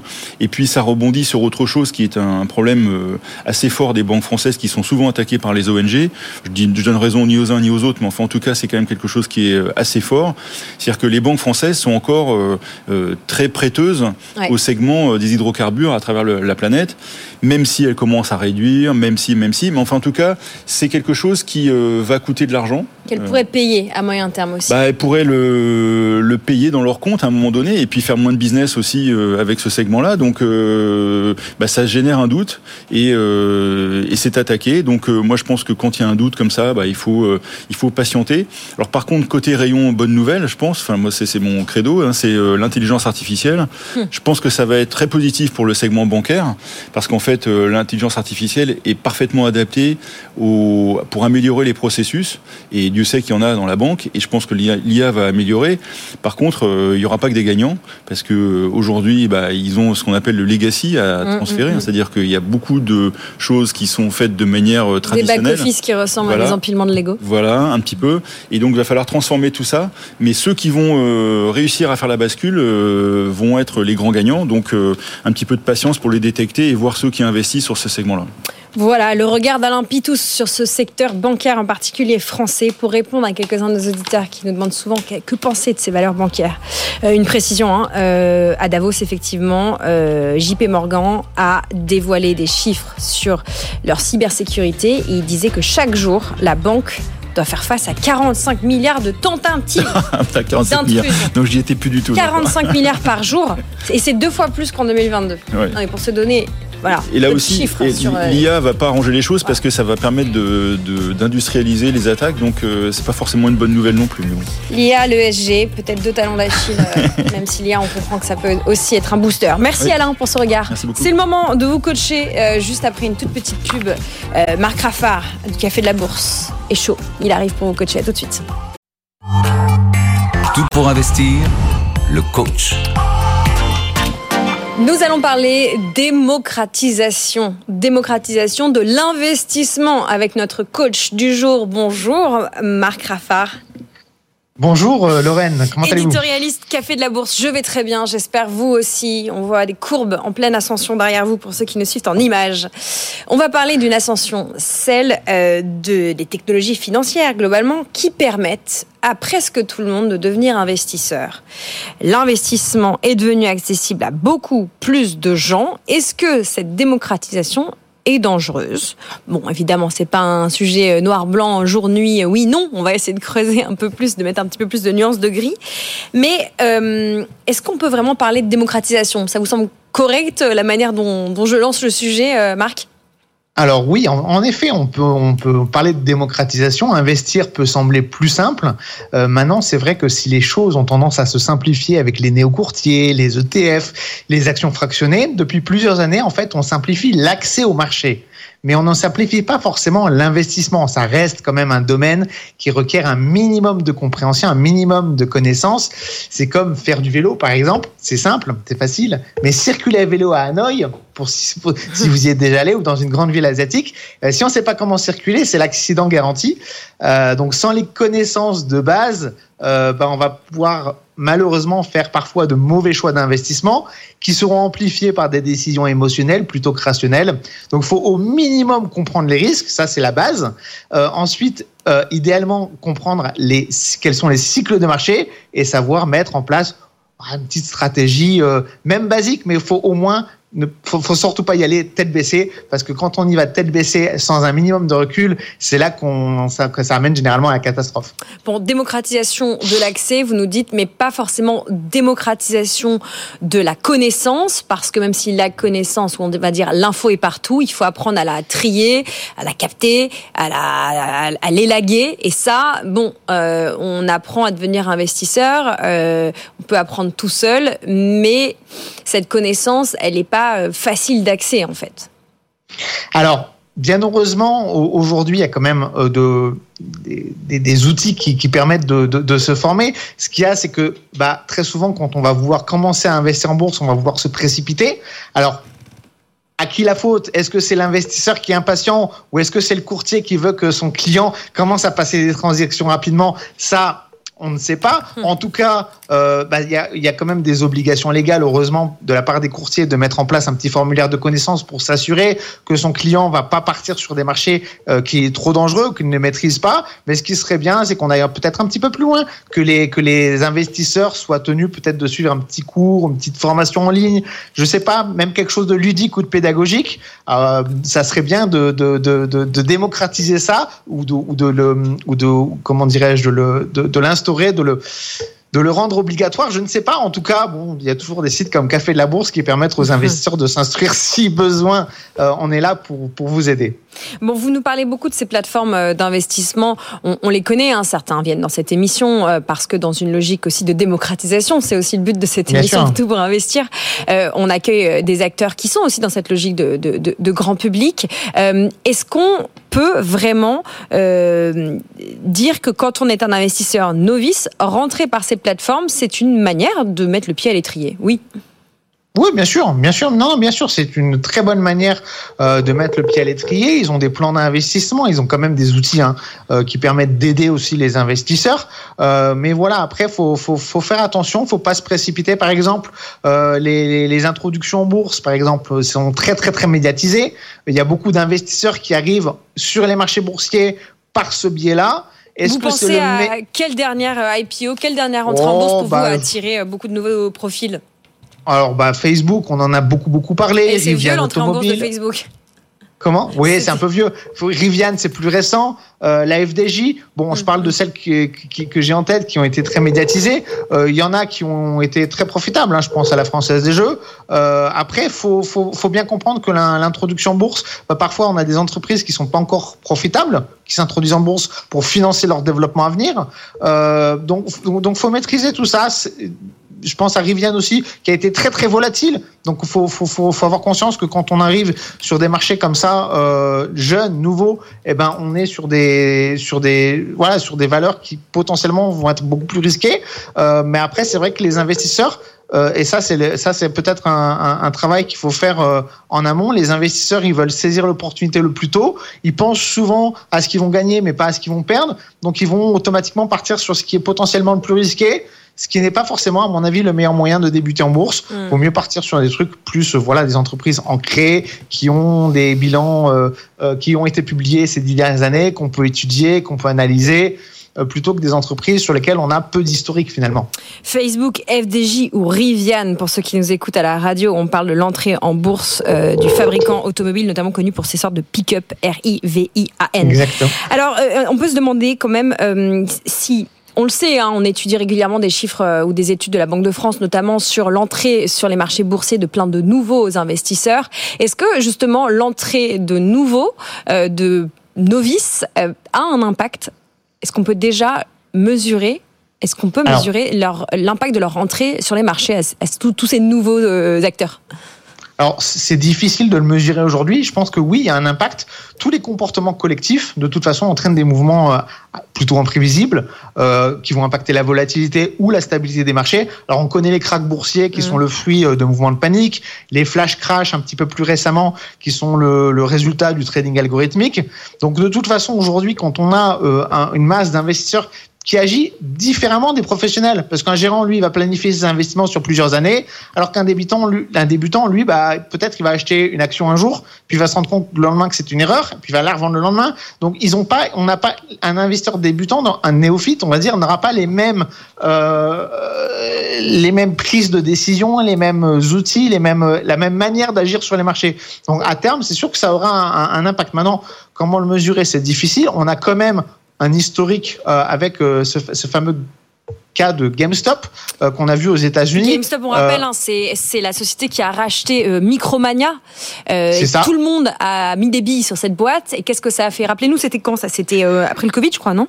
C'était juste après le Covid. Alors ça a été vraiment, euh, ça a été, euh, c'est un mouvement qui est venu de Reddit. Alors c'est un mouvement un peu révolutionnaire, hein, si vous voulez, des investisseurs particuliers qui se sont dit on va se mettre tous ensemble et on va faire basculer les, les fonds d'investissement qui jouaient contre, qui étaient short hein, à ce moment-là sur cette valeur-là. Donc ils se sont tous mis. Effectivement, ça a créé des manipulations de marché énormes. Ce qu'il faut quand même retenir, c'est que beaucoup de gens ont perdu de l'argent finalement dans ce, dans ce, dans cette opération plus que, que de gens qui en ont gagné. Euh, faut, faut, voilà, faut, alors, c'est pour montrer la puissance que peut avoir finalement des nouveaux intervenants en bourse. Mm. Mais à côté de ça, faut quand même rappeler que euh, bah, on peut pas faire n'importe quoi avec les, avec les marchés boursiers. Ça reste quand même quelque chose d'important. Euh, il faut quand même une certaine responsabilité, une certaine conscience des risques. Pour certaines personnes, c'est quand même leur retraite qui est en jeu. Donc on peut pas s'amuser à faire n'importe quoi sur les marchés boursiers, euh, bien sûr. Justement, le, le, mot de la fin, euh, Marc, en, en, quelques, en quelques secondes, si c'est possible, pour les investisseurs expérimentés, pour les boursicoteurs qui sont sur les marchés depuis un moment, ceux qui notamment utilisent leur PEA ou la bourse pour compléter leur retraite, voire pour fabriquer leur retraite, comment on peut se prévenir, se prémunir euh, des investisseurs novices qui arrivent et qui peuvent un peu euh, mettre le désordre sur certains euh, pans des marchés boursiers? Bah c'est difficile à vrai dire honnêtement. Maintenant ce qu'il faudrait c'est c'est faire passer le message, c'est-à-dire que les anciens éduque les nouveaux et, euh, et qu'on et qu'on arrive à avoir un, un, un, comportement responsable sur les marchés. Alors bien heureusement, euh, les régulateurs sont là aussi pour pour éviter les débordements, euh, notamment avec l'interdiction d'effets de levier comme on a pu avoir dans les années 2010 mmh, mmh. où on avait des effets de levier astronomiques. Aujourd'hui, il y a quand même un certain nombre de règles qui sont faites là pour protéger et la stabilité des marchés et les investisseurs.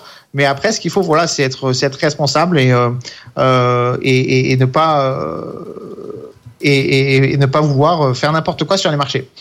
Voilà ce qu'on pouvait dire dans cette séquence de coaching avec l'essor des nouvelles techno financières. Est-ce que investir, qui est devenu accessible à tous, comporte des dangers? Voilà, on a répondu. Rapidement mais efficacement, cher Marc. Merci beaucoup, Marc Raffard et toute l'équipe du Café de la Bourse. Autre endroit où se documenter, qu'on soit novice ou expérimenté. On salue tous vos confrères et vos consoeurs qui euh, alimentent ce site web. Vous restez avec nous, on va continuer à s'occuper de vos finances personnelles. On va d'abord faire un petit point sur l'information avec Stéphanie Collot qui est de retour et qu'on salue. Mais après aussi, on va rejoindre Antoine du côté de Renext. Et puis Marie-Cœur de Roy est revenue de ses vacances, l'immobilier, avec Marie euh, dans un gros quart d'heure. À tout de suite. Tout pour investir sur BFM Business.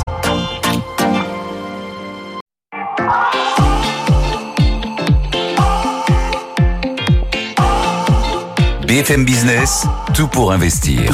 Lorraine Goumeau. Vous êtes au cœur de l'émission qui s'occupe de vos finances personnelles tous les jours de 10h à midi sur BFM Business. Nous sommes à la radio, nous sommes à la télé, nous sommes aussi sur vos écrans d'ordinateur ou votre téléphone portable si vous nous suivez depuis notre application et nous sommes bien sûr en podcast.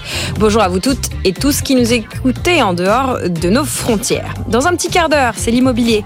On va prendre des nouvelles du moral des agents immobiliers. Comment vont-ils? Comment vont-elles? Nous saurons euh, tout euh, de leur morale dans quelques minutes.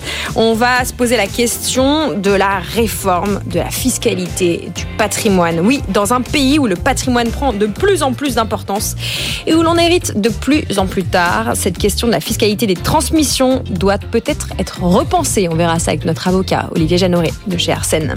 Et puis aujourd'hui, on investira dans l'or. Tous les analystes s'attendent à voir de nouveaux plus hauts en 2024. JP Morgan table même sur un objectif de cours au-delà des 2300 dollars de l'or. Quelle perspective pour euh, le métal blanc, pour l'or, alors que la campagne américaine a démarré et que eh bien, sa hausse est souvent liée à la campagne américaine. Au programme, il y a aussi vous. Vous êtes très nombreux à nous écrire depuis ce matin. Merci à toutes et tous pour vos messages. Vous continuez à nous écrire. Vos questions, on prend celles qu'on peut traiter pendant l'émission. Les autres, elles viennent alimenter notre pompe à questions, comme celle de Sylvie qui nous demande de parler jeudi dans la séquence sur les ETF, sur les trackers euh, des ETF euh, e Smart Beta les ETF Smart Beta. On tâchera d'en parler de ces ETF, comment investir dans les ETF Smart Beta et à quoi ça sert? Pourquoi pas? On fera ça jeudi, chère Sylvie. D'ici là, vous continuez à nous écrire sur LinkedIn aussi, je vous lis en message privé. Je vous confie à Stéphanie Colo pour l'information économique. BFM Business, l'info éco, Stéphanie Colo. Et à la une, la réindustrialisation du pays ralentit, ça reste positif en 2023, mais avec 130 ouvertures d'usines pour 107 fermetures, le solde se réduit. Côté création d'emplois industriels, leur nombre a diminué d'un tiers l'an dernier. On passe de 121 000 créations nettes en 2022 à 81 000 en 2023. Écoutez David Kousker, le fondateur du cabinet Trendéo en charge de cette étude. Si la tendance continue, effectivement, on passera en, négatif euh, en 2024. Et ça baisse des deux côtés. C'est-à-dire que euh, il y a un petit peu plus de fermeture d'usines et vous avez cité euh, l'usine Lacroix ce matin, qui est, qui est, un bon exemple de, de ce qui se passe quand l'économie se tend avec des grands groupes qui rationalisent. C'est pas encore le niveau de 2009, mais ça monte un petit peu. En sens inverse, ce qui se voit moins, c'est que euh, il y a moins d'ouverture d'usines. Et ça, c'est silencieux. C'est-à-dire qu'on baisse en pression, on s'en rend pas très bien compte, mais c'est finalement tout aussi douloureux euh, que les, les, les fermetures d'usines qui augmentent. Bruno Le Maire révise, la croissance à la baisse pour cette année. Elle devrait atteindre 1% au lieu de 1,4% initialement anticipé. Le ministre de l'économie annonce dans le même temps 10 milliards d'euros d'économies immédiates pour tenir les ambitions de réduction euh, de déficit à 4,4% du PIB contre 4,9% aujourd'hui.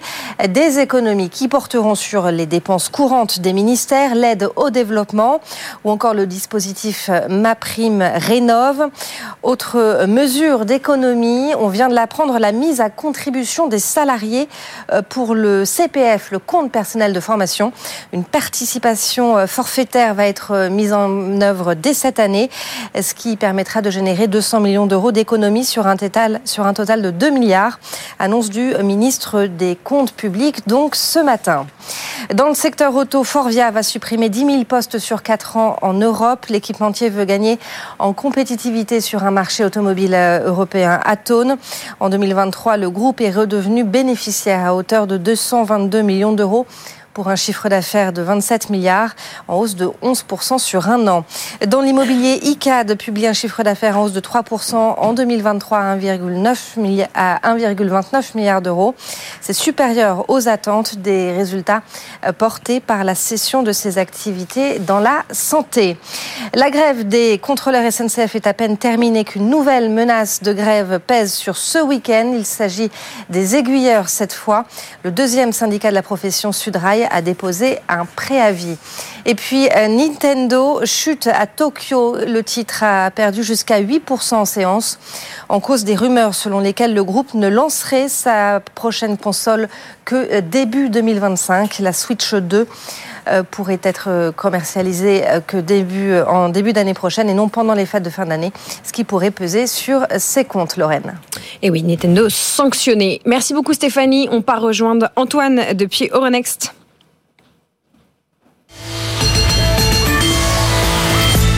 Et cher Antoine, toujours euh, une légère baisse ce matin à la bourse de Paris.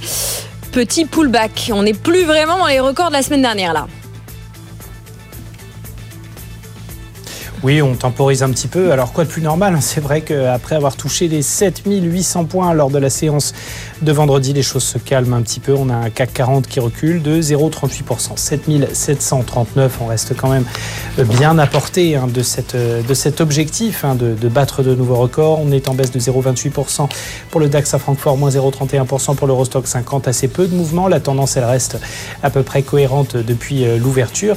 Euh, le marché est calme. Pourquoi? Bah, Tout simplement parce que Wall Street sera fermé cet après-midi. Ce sera le President's Day et donc hum. pas de cotation sur la place américaine. Donc déficit de volume, pas euh, déficit d'actualité. C'est vrai que euh, la semaine est relativement calme puisque tout sera concentré autour de jeudi avec euh, l'essentiel des indicateurs macroéconomiques et des résultats d'entreprise qui seront vraiment centrés sur, sur la journée de, de jeudi.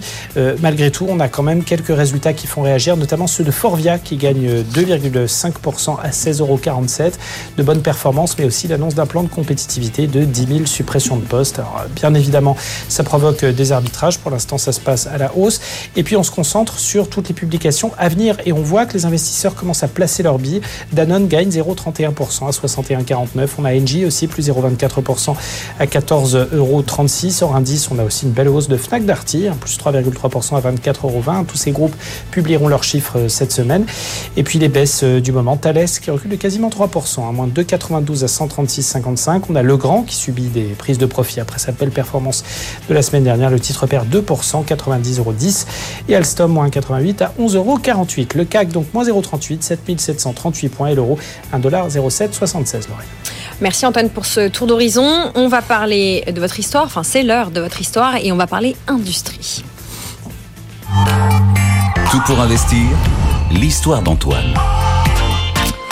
Et eh oui, l'industrie cheville ouvrière de ces performances du CAC qu'on commente au fil des jours. Euh, vous nous dites que voilà, l'industrie nous permet d'avoir des belles performances, mais mais mais il y a des conséquences. Expliquez-nous. Absolument, et on en parle depuis ce matin. Euh, les conséquences, c'est quoi? C'est euh, bah, tout ce dossier autour de la désindustrialisation mm. du pays. Alors ça peut paraître paradoxal. On a un CAC 40 qui est au top grâce aux grandes industries qui y sont cotées. Je ne vais pas revenir sur les résultats euh, très impressionnants du secteur automobile, mm, que ce mm, soit Stellantis, que ce soit Renault. On a Legrand aussi qui a étonné et qui est peut-être un cas symptomatique. mais véritablement, on a cette prépondérance de, de l'industrie au sein du CAC 40 dans sa répartition sectorielle qui nous donne vraiment une force et une dynamique supérieure à celle des marchés américains sur les deux dernières semaines. Et ça, c'est vraiment euh, quelque chose, euh, quelque chose à retenir. Euh, paradoxalement, on a un CAC 40 qui arrive à avancer grâce à une industrie, une industrie qui est terriblement internationalisée. Et le cas le plus emblématique, c'est sans doute Forvia, dont on vient de parler, hein, l'équipementier qui signe de très bonnes performances, malgré un contexte toujours aussi compliqué dans le secteur automobile, mais des perspectives qui se réduisent drastiquement sur le marché européen. La croissance, elle est ailleurs, elle est en Asie, elle est aux États-Unis, elle est sur euh, vraiment d'autres continents. Et du coup, bah, le groupe a décidé euh, de supprimer 10 000 postes sur l'Europe. Et on a véritablement un symbole de ce qui est en train de se passer. Le CAC 40 est donc en très grande forme, notamment grâce au secteur du luxe qui lui assure ses bases. Euh, hein, les LVMH, les Kering qui ont signé la première vague de, résultats annuels très très impressionnante qui nous a fait tutoyer de nouveau les records. Et ces records, on les a signés, encore une fois, grâce à l'industrie, une industrie internationalisée et qui donc fait euh, une part de plus en plus réduite aux activités européennes. Et le résultat, on le voit, c'est que euh, on a toute une sphère politique qui est maintenant au chevet de l'industrie en France et savoir s'il y a un intérêt à réindustrialiser le pays ou au contraire à laisser euh, les grandes multinationales qui font la richesse de notre économie produire ailleurs pour garder les, les travaux plus cérébraux en France et sur le continent européen. Réindustrialiser or not réindustrialiser? Merci beaucoup, Antoine Larigauderie, depuis Euronext. C'est l'heure de l'immobilier. Marie est de retour. Juste après une petite pub. À tout de suite. Tout pour investir. La place de l'IMO. La place de l'IMO centrale tous les jours, donc tout pour investir. Marie Cœur de est parmi nous. Bonjour Marie. Bonjour Lorraine, bonjour à tous. Nous ne sommes pas seuls, on va accueillir notre invité dans quelques minutes, mais je voudrais quand même d'abord euh, demander à Marie son avis sur le coup de rabot fait sur ma prime rénov pour pouvoir, vous savez, trouver ces 10 milliards d'euros. Bruno Le Maire rabote, lui, son équipe et le gouvernement, et ma prime rénov se prend un petit coup de rabot. Oh, un petit milliard en moins comme ça. Hein. non, ce qui est assez drôle, euh, c'est quand même ils avaient annoncé, le gouvernement avait annoncé euh, tambour battant qu'ils allaient augmenter, euh, et c'était dans le cadre du budget pour 2024, d'1,6 milliard le budget total alloué à ma prime rénov en nous disant que vous voyez, on met le paquet pour soutenir la rénovation énergétique, tout ça, tout ça. Et puis bim, bah voilà, comme une fois, bon, j'ai envie de dire dès qu'on fait des économies, ça tombe sur le pôle logement ou rénovation, bah bim, un milliard de moins, ça reste donc 600 millions de plus quand même, hein, puisqu'on était à plus 1,6 dans le budget 2024, on retire un milliard. Si mes calculs sont bons, ça fait 600 millions de plus. Le fait est qu'on avait vu les chiffres de l'ANA pour l'année 2023 qui montraient que finalement on était en légère baisse en termes de rénovation globale. Donc bon, bah, peut-être qu'il se colle aussi à ça. C'est un peu dommage à chaque fois de nous expliquer qu'on est pressé par le temps, qu'on a des obligations de rénovation, en particulier pour les propriétaires bailleurs, qui je le rappelle, hein, n'ont plus que moins de 10 mois aujourd'hui. On a un décompte. voilà, on a un décompte. Ah c'est vrai? Oui. Ah, je suis trop contente, mes vacances ont fait du bien. Euh, donc voilà, donc c'est un peu dommage d'essayer de tordre le bras aux propriétaires bailleurs qui seraient un peu euh, gênés pour faire euh, les travaux et ne pas leur accorder un maximum d'argent public pour les aider à faire ces travaux de rénovation énergétique. Maintenant, j'ai envie de dire rien de nouveau sous le soleil. Quand il y a un plan d'économie, c'est soit le logement, soit la réno qui passe en premier. C'est le cas de nouveau cette année, donc voilà. Bon, voilà comment on peut décrypter à chaud. Nous ne sommes pas seuls, vous l'avez peut-être vu en image si vous nous suivez en écran. Jean-David Lépineux est avec nous. Bonjour Jean-David. Bonjour Lorraine. Vous êtes le cofondateur d'Opinion Système. Avec vous, on va prendre le pouls, on va prendre le moral des professionnels de l'immobilier, notamment des agents et des agentes. En un mot, Comment ça va Exactement. Eh bien, écoutez, le moral des agents immobiliers, euh, on en parle depuis euh, depuis un petit moment. Euh, on a vu cette cette crise qui s'est installée. si vous le permettez, je voudrais vous faire un, un petit point en fait sur cette voilà sur cette crise qui est arrivée parce que on a une grille de lecture qui est différente. Mm. si on se répète toutes les mêmes choses, moins 20% de transactions, tout ça vous le connaissez, mais une grille de lecture qui est qui est très différente que nous avons pu nous observer. 2016, nous sommes en 2016, 850 000 transactions immobilières, euh, les médias s'emportent, le marché est euphorique, euh, c'est un truc incroyable, euh, l'immobilier décolle. 2023, 870 000 transactions, c'est le drame, c'est la chute, c'est la crise. Cette grille de lecture nous dit quoi? Elle nous dit une chose au final. La première chose qu'elle nous dit, c'est que déjà, en fait, qu'est-ce qui s'est passé dans cette crise, mis à part ce, très, ce coup de frein très fort hein, qu'il y a eu euh, immédiat. C'est ce qui a créé d'ailleurs cet effet, cet effet de crise. Mais c'est surtout le nombre et la multiplicité des acteurs qu'il y a eu. Parce qu'en en fait, quand on regarde un petit peu le nombre d'acteurs sur l'immobilier, il s'est démultiplié euh, sur ces dernières années. Il s'est démultiplié avec le nombre de transactions. Hein, euh. voilà, il s'est démultiplié avec le nombre de transactions. Et aujourd'hui, ben, le nombre de transactions qui avait dépassé le million, qui, qui descend en dessous de la barre du million, fait que ben, ça fait un effet de crise. Alors il y a une bonne nouvelle euh, dans tout ça, et c'est ça notre grille de lecture. La très bonne nouvelle, c'est que le marché immobilier est en train, véritablement en train de muter. Si on regarde sur le métier, il y a une bonne nouvelle pour le métier, c'est que si nous regardons ça, eh bien aujourd'hui, les agents immobiliers et tous ceux qui redémarrent dans cette crise, eh bien, sont des agents immobiliers aujourd'hui euh, qui euh, appliquent ce qu'on appelle les fondamentaux de leur métier. Donc, nous sommes très très loin de pouvoir ubériser l'immobilier, parce qu'on en avait parlé pendant il y a quelques années de pouvoir les ubériser. Aucun dispositif digital aujourd'hui ne sort de la crise, mis à part l'humain. La deuxième bonne nouvelle, c'est comme on est sur une crise des fondamentaux, eh bien, et puis qu'il y a un nombre d'acteurs, et puis à part moment, on disait il y a la guerre entre les agences et les mandataires, en tout cas, ils sont tous bien présents, et maintenant on est sur une somme d'individus. Donc c'est ce qui est en train d'évoluer, on est sur une somme d'individus. Et la guerre et cette crise des fondamentaux, cette guerre va se gagner par l'excellence. Et donc ça, en fait, c'est une très bonne nouvelle pour les particuliers. Ça veut dire qu'il n'y aura plus de place pour les moins bons, puisque les acteurs restent en place. Ils, sont pas, ils ne sont pas en train de se faire chasser de façon dramatique. Au contraire, ils restent en place, et ça va être très très bénéfique pour le particulier. Enfin, je suis désolée, hein, je voudrais mmh. pas casser votre excès d'optimisme. euh, oui, effectivement, 870 000 versus 850 000 mmh. en 2016, machin, etc.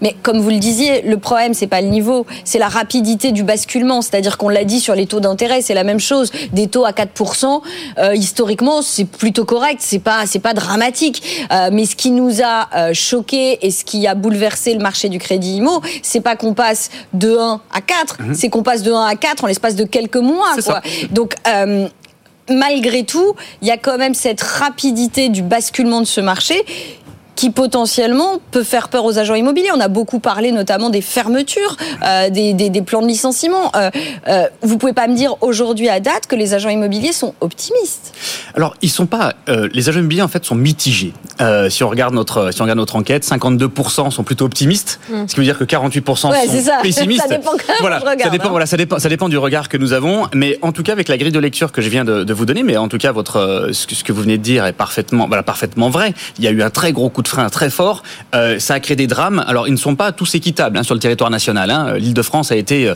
très fortement impactée euh, par rapport à. Et vous pensez que ce sont les régions. mauvais qui sont partis, quoi?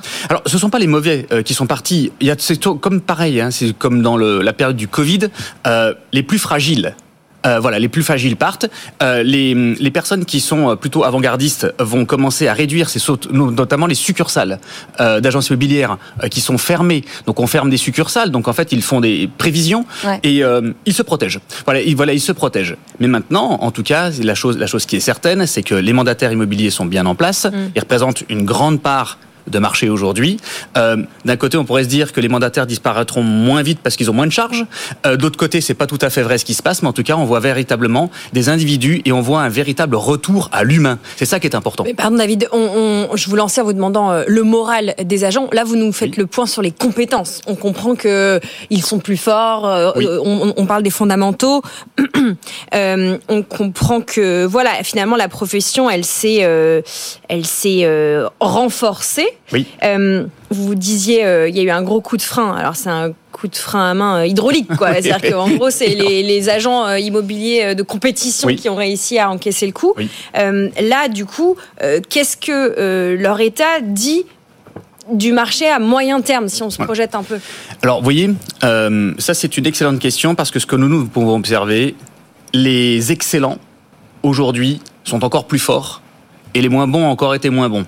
Donc, ce qui veut dire que quand on regarde un petit peu ce qui va se passer euh, sur les prochains, voilà, sur les prochains mois, euh, les vendeurs semblent résister. Vous voyez, c'est ça, c'est c'est ce qui fait peur aux agents immobiliers, c'est que les vendeurs résistent encore à la baisse. Mais pourquoi les, les vendeurs résistent à la baisse? Pour une raison toute bête, c'est qu'il y a eu énormément de prises de mandats par les agents immobiliers qui ont été des mandats d'opportunisme. C'est-à-dire que ce qu'on appelle des mandats d'opportunisme, des gens qui n'avaient pas besoin de vendre et qui se sont dit, bah, il y a une opportunité de vendre parce que le marché est haut, je vends. La première chose que font les agents immobiliers aujourd'hui, c'est de mettre en suspens ces mandats.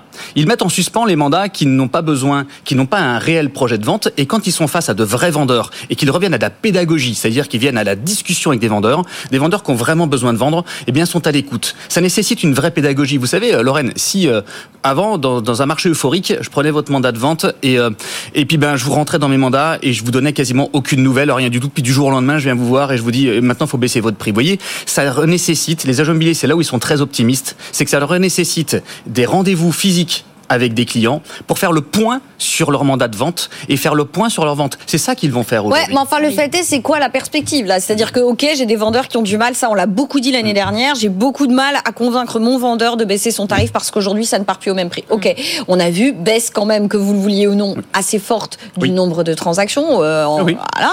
Euh, c'est quoi la perspective maintenant? Est-ce que ça y est, les agents immobiliers les plus forts qui sont restés, Mhm. ils sont convaincus que ça y est, ils vont pouvoir convaincre les vendeurs et que euh, on va réussir à maintenir, voire à augmenter le volume de vente, ou bien au contraire que ça va rester compliqué? Comment ils perçoivent ce marché pour les prochains mois qui viennent? Ok.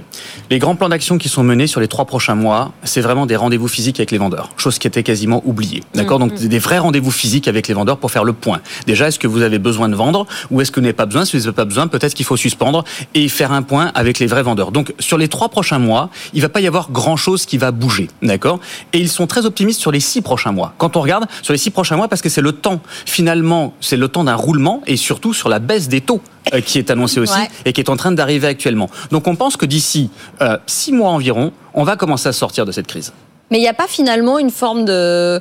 Allez, je, non, je ne vais pas te dire. Allez, Marie, allez-y. Euh, non, mais c'est c'est un peu. Bah, c'est-à-dire que là, on est tous en train de dire effectivement, le marché du crédit immobilier est en train de se retourner, les taux recommencent à baisser. Oui. Euh, Est-ce que pas, c'est pas un constat d'échec de la part des agents immobiliers que de se dire bon, j'ai pas réussi à convaincre les vendeurs de baisser les prix. Là maintenant, ils vont pouvoir justifier de maintenir le niveau des prix, et donc de fait, le marché va se débloquer. Alors, c'est ça, peut, ça pourrait ça pourrait être une conclusion. Euh, en tout cas, les agents immobiliers qui nous écoutent, sachez que je vous aime tendrement. Hein, mais mais il y a quand même cette question-là, comme vous me dites. Ah là, ils sont plutôt optimistes pour les 6-7 prochains mois plutôt que là dans les premiers mois qui viennent. Là. Oui, mais ils sont ils sont optimistes parce que ils vont refaire leurs fondamentaux, Marie. C'est ça qui avait été abandonné. Oui, mais faire des fondamentaux, refaire ces fondamentaux, est-ce que c'est pas justement faire ce travail de pédagogie comme vous le disiez et pas mettre en attente euh, les, les, vendeurs en leur disant vous pourrez justifier la hauteur de vos prix dans 3, 4, 5, 6 mois parce que... C'est pas ce qu'ils vont faire. Ils vont pas faire ça. Quand on parle de ça, c'est quand vous allez reconvaincre un vendeur, quand vous reprenez contact avec lui, que vous revenez le voir, il va se passer un temps. Et c'est cette inertie dont je vous parle. Ça veut dire qu'en fait, un vendeur ne peut pas vous dire de suite, je baisse mon prix immédiatement, parce qu'en fait, auparavant, on lui amenait des acheteurs qui pouvaient être bien au-delà. Aujourd'hui, en fait, ils vont, ils vont commencer la, la pédagogie. C'est ce que tous les meilleurs sont en train de faire actuellement, reprendre des rendez-vous physiques vendeurs. Et ça commence à se sentir, voyez. Et quand on dit 4, 5, 6 mois, euh, c'est plutôt juste parce que c'est plutôt juste parce que il faut un temps de discussion, il faut un temps de compréhension qu'on n'avait pas fait auparavant. Ils anticipent quoi nos agents immobiliers Ils, anticipent euh, un, une hausse des transactions, une stabilisation des transactions, une hausse des prix, une baisse des prix, une stabilisation des prix. quelles sont leurs anticipations de marché là Sur notre euh, voilà sur notre enquête que nous avons réalisée là, ils anticipent une baisse de prix, mais aussi une augmentation du pouvoir d'achat des acheteurs. Donc une hausse des ventes donc en fait un maintien au moins euh, des transactions. Donc on resterait autour de 870 000 transactions euh, sur cette année. C'est ce qui voilà c'est ce qui est annoncé. Voilà aux alentours de 850 000. Hein, ils disent aux alentours de 850 000, c'est ce qui est annoncé. Après moi je n'ai pas de boule de cristal. non bien sûr. vous savez j'aime bien regarder ce qui se passe à l'étranger. Je ne sais pas si vous suivez les élections législatives anticipées du côté du Portugal qui auront lieu le 10 mars. Mais le PS portugais tente, enfin actuellement au pouvoir, tente le tout pour le tout pour être reconduit et propose cette mesure qui va vous inspirer Marie. Si on ne peut pas rembourser son prix immobilier, eh bien le PS portugais propose que l'État le prenne à sa charge. J'ai lu l'équipe de Deft Edge qui a relevé cette euh, information ce matin. Ouais, bah alors c'est pas demain la veille qu'on aura ça en et France. Attendez, hein. et en échange, vous devez lui payer un loyer qui sera ajusté en fonction de vos revenus. Et ça peut intéressant, être intéressant pour trouver 10 milliards. Ah bah non, bah certainement pas, parce qu'évidemment le loyer sera pas équivalent aux mensualités de Non, ça ne marchera pas, ça ne marchera pas, Lorraine. Nous on fait des économies, on n'aide pas les gens à accéder à la propriété. Non, non, non, non, non, non, non, on demande aux institutionnels de créer des loyers abordables, tout ça, machin. Mais euh, on n'aide pas les gens à accéder à la propriété. Ça c'est bien une, une, des mesures, hein, une des mesures nombreuses hein, du, du, projet de loi de finances qui elle n'a pas été euh, rabotée ou euh, voilà, on a toujours une réduction du prêt à taux zéro. Enfin voilà, l'appel à l'accession a toujours disparu, donc l'aide à l'accession à la propriété c'est pas euh, au menu pour l'instant, bien au contraire. Mais oui, c'est un vrai sujet, ça, sur euh, effectivement comment perçoivent aussi les agents immobiliers la politique publique en faveur du logement, alors qu'on n'arrête pas de, de parler de crise. Je crois que vous le voyez sur les réseaux sociaux. Euh, voilà, c'est que euh, ils sont complètement euh, mécontents euh, de tout ce qui se passe, de toutes les mesures qui sont prises, même avec les nouvelles annonces de Gabriel Attal. Ouais. Euh, ils sont très sceptiques. Voilà. Ouais. Il y a une véritable rupture, en tout cas, avec euh, les annonces politiques et le et marché terrain marché. et la réalité du marché. Parce qu'on a beaucoup parlé là du, du, marché de la transaction, mm -hmm. mais on peut recevoir assez régulièrement des agents immobiliers sur notre plateau. Il y a aussi toutes ces problématiques sur le marché de la location, mm -hmm. l'absence de biens alloués. Mm -hmm. bah, vous avez avez, voilà, on est en pénurie de bailleurs. Tout, va avec la politique. Hein. On empêche les gens d'acheter, on empêche les gens d'investir. Et eh bien, du coup, on, ferme des logements euh, et on ferme des, locataires. Voilà. Bah. Voilà, on va continuer à décrypter euh, ce secteur immobilier, le sujet du logement au fil des jours. Merci beaucoup Jean-David Lépineux Merci. de l'équipe d'Opinion Système. Euh, globalement, on peut rappeler, hein, vous faites des avis de clients contrôlés pour les professionnels du, et, du service et de l'immobilier. Puis Marie, qu'on retrouve demain. Tous les jours. Tous les jours pour parler d'immobilier. Euh, demain, je vous parlerai de Sébastien qui nous a écrit, qui est banquier. Euh, J'ai une proposition à vous faire, Marie. Il veut me donner de l'argent? Non. Euh, on en parlera demain parce qu'on est en retard. Dommage, Sébastien. Toute petite pub et puis après, on s'occupe de parler fiscalité, fiscalité du patrimoine, avec une question qui va vous faire réagir peut-être. Faut-il réformer la fiscalité du patrimoine? On en parle avec notre avocat Olivier Jeanneret. À tout de suite.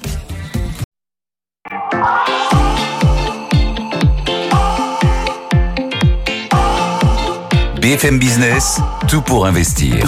Lorraine Goumeau. On s'occupe de vos finances personnelles et inévitablement, nous allons parler fiscalité parce que ça vous concerne, ça concerne votre argent. Et la personne avec qui on parle fiscalité, c'est Olivier Jeanneret. Bonjour Olivier. Bonjour Lorraine. Avocat associé chez Arsène. On va se poser une question quasiment rhétorique. Faut-il réformer la fiscalité du patrimoine? Car oui, vous le savez sans doute si vous suivez notre antenne au fil des jours, la France est un pays où le patrimoine prend de plus en plus d'importance. On hérite de plus en plus tard et donc tous ces sujets sont au cœur de vos stratégies patrimoniales. Qu'est-ce qu'on peut dire euh, des grands chiffres, un peu pour faire le portrait un peu de notre sujet, euh, Olivier? Notre, notre, sujet, euh, c'est un sujet très profond, puisque c'est une question qui n'est pas d'hier. La réponse, elle est binaire, c'est oui ou non. Mais pas de réponse aujourd'hui. pas de réponse aujourd'hui, même si on cherche 10 milliards depuis hier. Oui.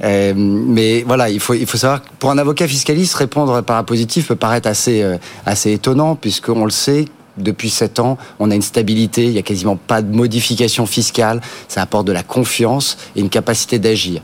Il faut le rappeler pour les plus jeunes qui nous écoutent, c'est inouï sept ans de stabilité. C'est inouï et les seules euh, modifications fiscales en réalité sont des réponses à des situations de crise, le Covid, mm, les gilets jaunes, etc.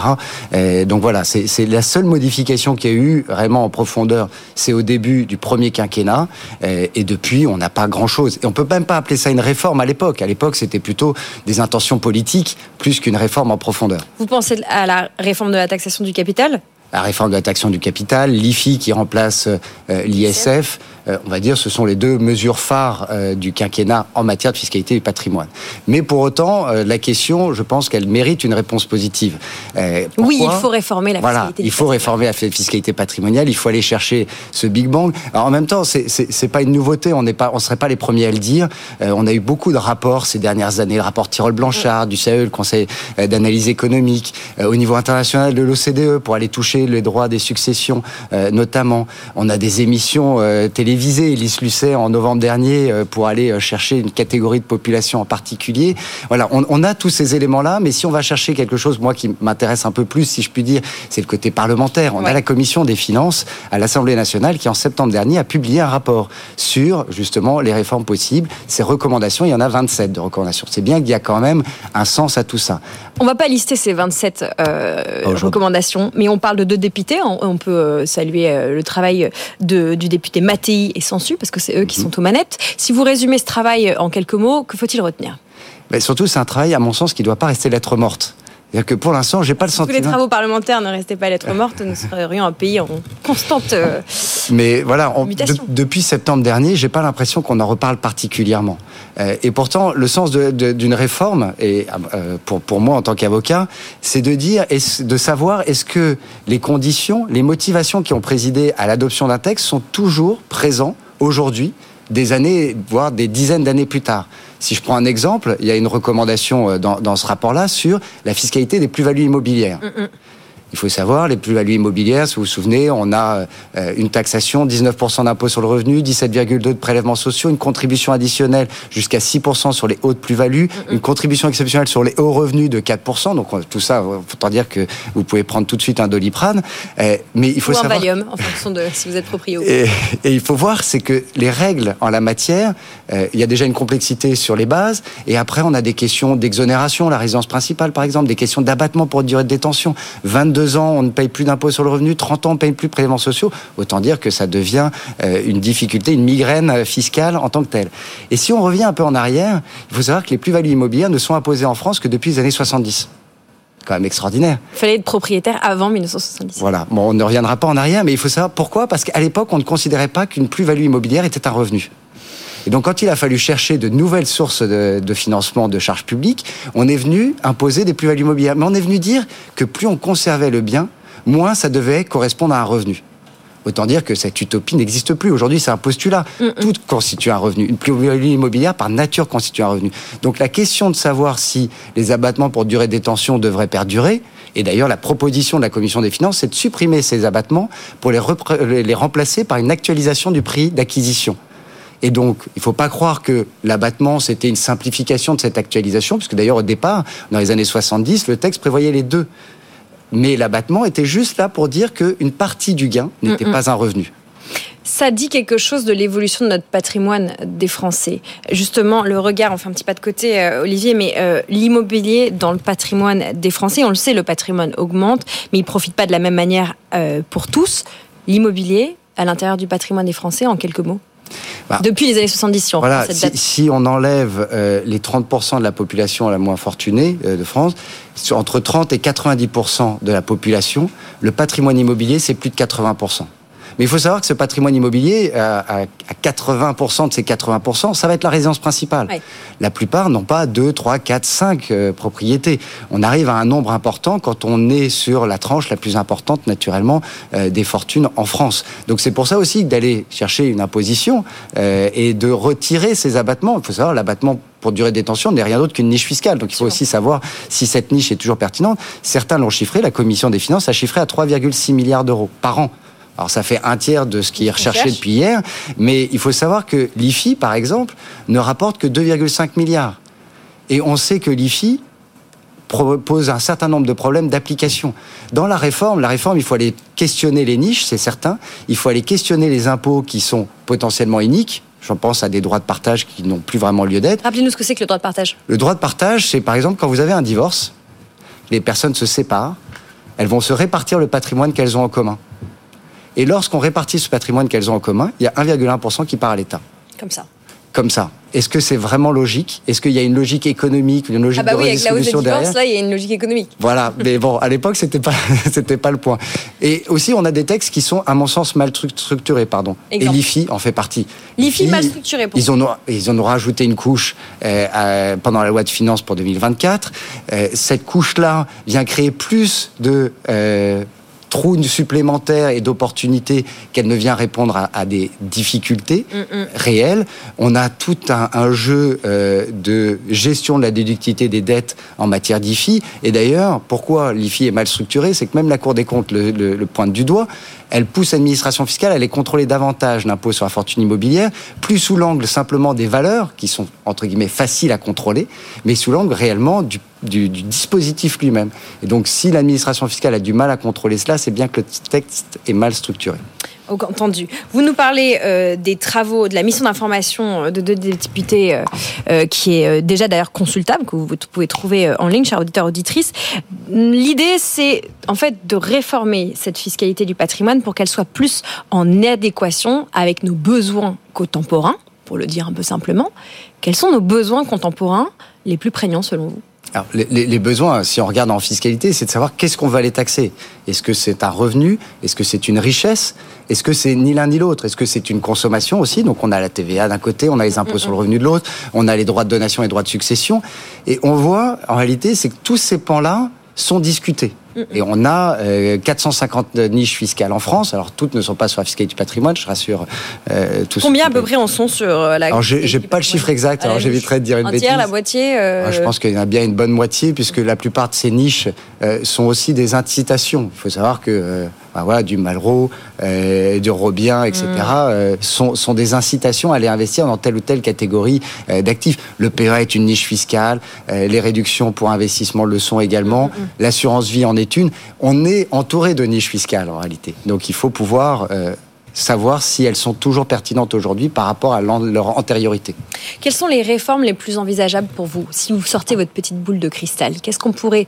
Non pas les réformes envisageables, mais les réformes souhaitables pour que cette fiscalité du patrimoine, elle soit plus juste d'une part, mais aussi plus efficace, pour que l'impôt soit plus efficace. Plus... Vous, utilisez un très bon terme, c'est celui de justice. En matière fiscale, on a la question, le principe de l'égalité, il faut que ça soit la loi qui prévoit euh, cela, et le principe d'égalité, l'égalité devant les charges publiques. Et justement, si la loi fiscale n'évolue pas, n'est pas réformée, et n'est pas modernisée en réalité pour prendre en considération l'évolution. Il faut savoir qu'on a un texte, par exemple, sur la, la résidence fiscale des personnes physiques qui date de post-guerre à une époque où il n'y avait pas la mobilité internationale comme on la connaît aujourd'hui. Mmh. Donc nécessairement, les textes tels qu'ils étaient conçus à l'époque ne sont plus adaptés aujourd'hui. Donc il faut pouvoir retravailler tout cela pour dire ben, on, on peut le faire sur un certain nombre de lois, autres qu'en matière fiscale, il faut le faire en fiscalité. Et il ne faut pas aller chercher uniquement des euh, aspects politiques pour aller euh, diminuer soit les droits de succession, soit augmenter euh, le prélèvement à la source sur tel et tel type de revenus. Il faut voir ça de façon globale, parce qu'en réalité, un patrimoine doit s'analyser de façon globale, aussi bien par ses revenus récurrents que par la taille du patrimoine lui-même. Dans la fiscalité euh, du patrimoine, on peut toucher peut-être un tout petit mot euh, de la flat tax euh, parce que c'est voilà un des sujets nés de cette réforme de la taxation du capital. Si on fait le bilan de ce PFU, de ce prélèvement forfaitaire unique quelques années après, que peut-on dire? Alors c'est un bilan qui, pour le praticien, est positif parce que c'est simple.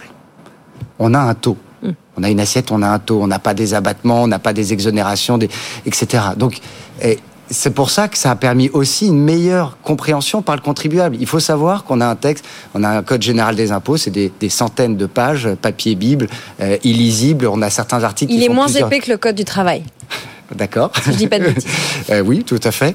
Euh, mais il faut savoir que certains textes font plusieurs dizaines de pages. Hmm. Non mais on rigole, mais c'est illisible. non mais c'est illisible. L'avantage de cette flat tax, alors après on peut se questionner sur la pertinence d'avoir euh, des revenus dits du capital qui sont moins taxés que le revenu du travail. Certes, mais ça c'est pas une question fiscale en tant que telle, c'est une question qui est politique derrière. Euh, la question fiscale qui est la pédagogie autour de la loi fiscale, sa compréhension et son applicabilité. Bon, si vous étiez avec le ministre en face de vous là, vous lui donneriez quoi comme conseil? De reprendre l'histoire de toutes les niches fiscales, de tous les textes fiscaux qui s'appliquent aujourd'hui pour les contribuables et de savoir si aujourd'hui ils ont toujours lieu d'être et dans quelle mesure il faut les faire évoluer. C'est-à-dire qu'on fait le ménage, quitte à augmenter euh, certains prélèvements, certains impôts? Exactement. Moi, mon propos n'est pas de taxer plus à droite, taxer moins à gauche. Je dirais c'est pas mon rôle. Mon rôle ici est plutôt de mettre en exergue le fait que certains textes n'ont plus lieu d'être aujourd'hui. Il n'y a plus cette raison d'être. C'est la raison d'être. On l'entend parler partout. Euh, notre société, les sociétés, les contribuables doivent avoir une raison d'être. L'économie, l'écologie, etc. Euh, c'est tout empreint de raison d'être. Et ben la fiscalité aussi.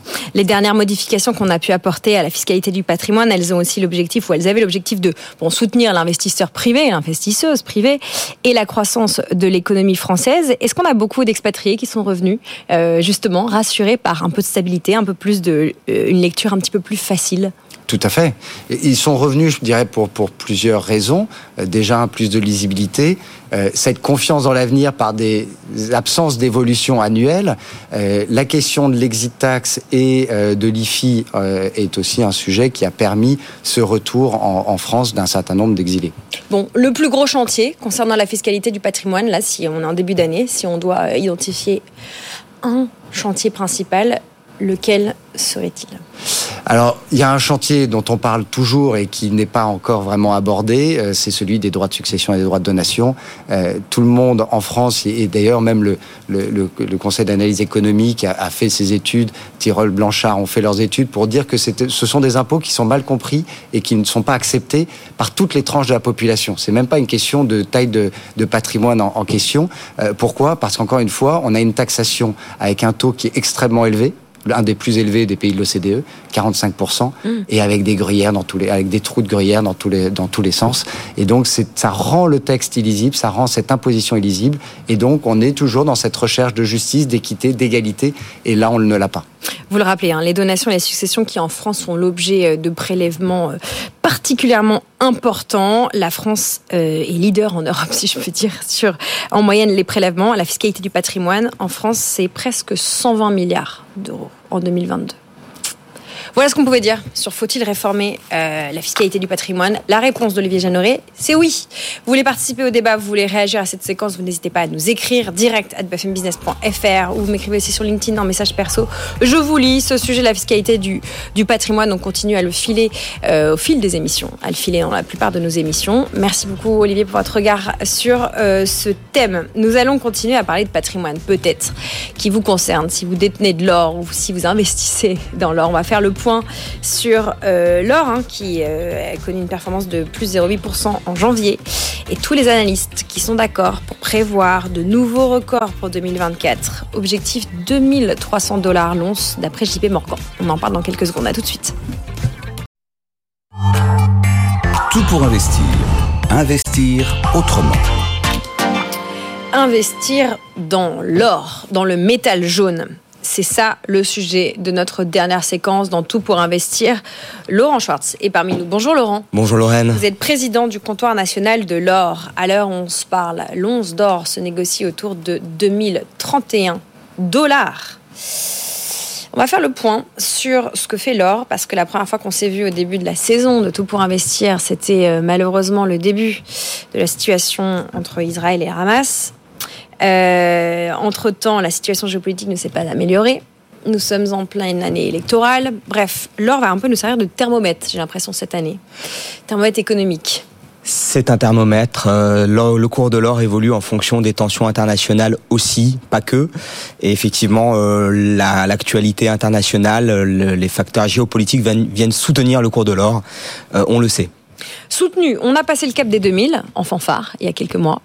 Là, actuellement, euh, on vient de le dire, il est toujours au-dessus des 2000. Les analystes, tous, hein, si on liste les 25 euh, qui ont voit au chapitre sur le sujet, les 25 sont d'accord que l'or devrait euh, de nouveau connaître des plus hauts cette année. JP Morgan vise sur le cap symbolique des 2300 dollars. Expliquez-nous ce que ça veut dire pour là, ceux et celles qui nous écoutent qui n'ont aucune idée à combien cote l'or. Aujourd'hui, l'or euh, cote à 2020 dollars l'once, ça fait 60 217 euros le kilo. C'est euh, en euros que l'on regarde nous en France le cours de l'or, mais c'est vrai qu'il est libellé en, dollars sur les marchés financiers.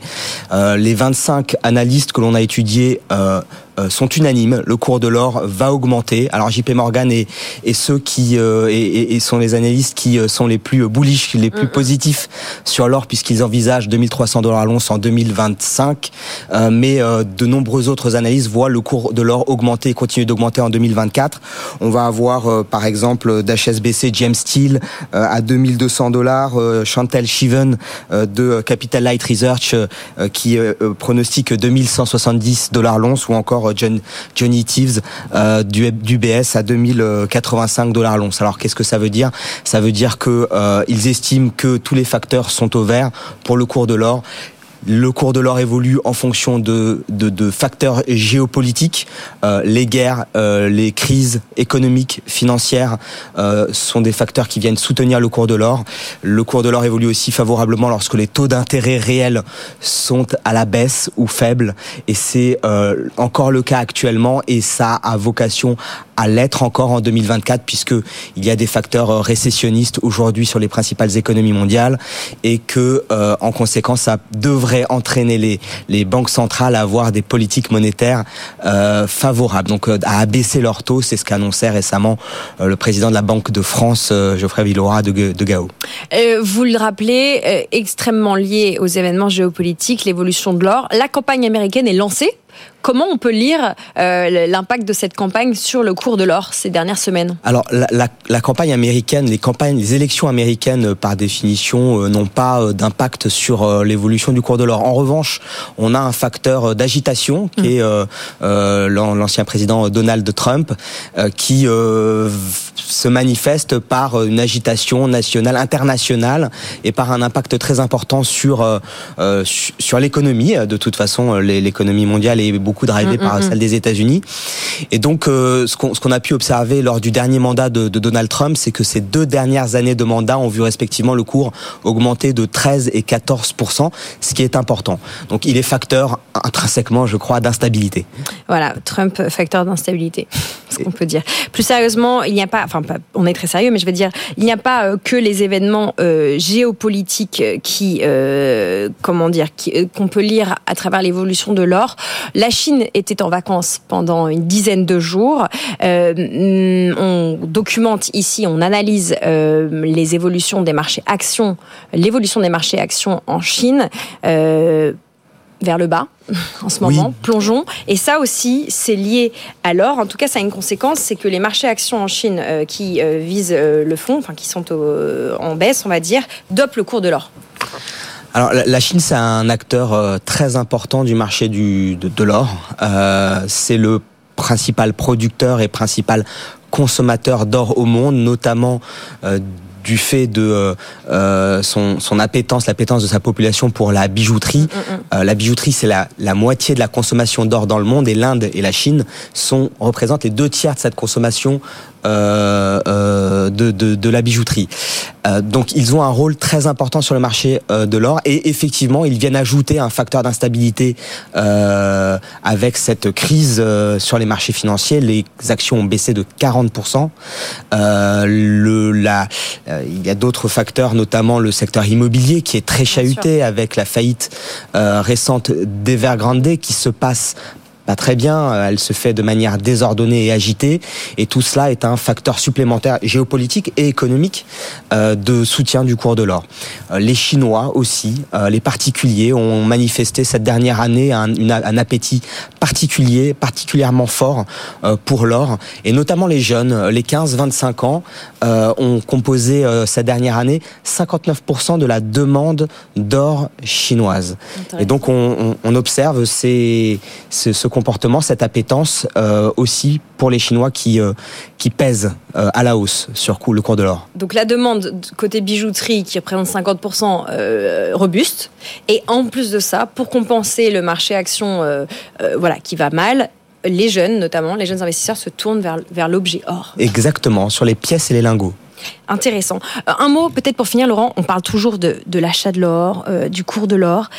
Euh, parlons un tout petit peu à l'origine de la production minière. Où est-ce qu'on produit de l'or aujourd'hui? Qui sont les pays aux manettes de, la production de l'or? Alors, ce qu'il faut savoir pour avoir des grandes masses, l'offre et la demande se rejoignent habituellement autour de 4005-4600 tonnes d'or. Donc, il y a 4600 tonnes d'or qui euh, arrivent sur le marché et qui est consommé euh, euh, de l'autre côté. Cette année, on a atteint un record historique à 4900 tonnes d'or.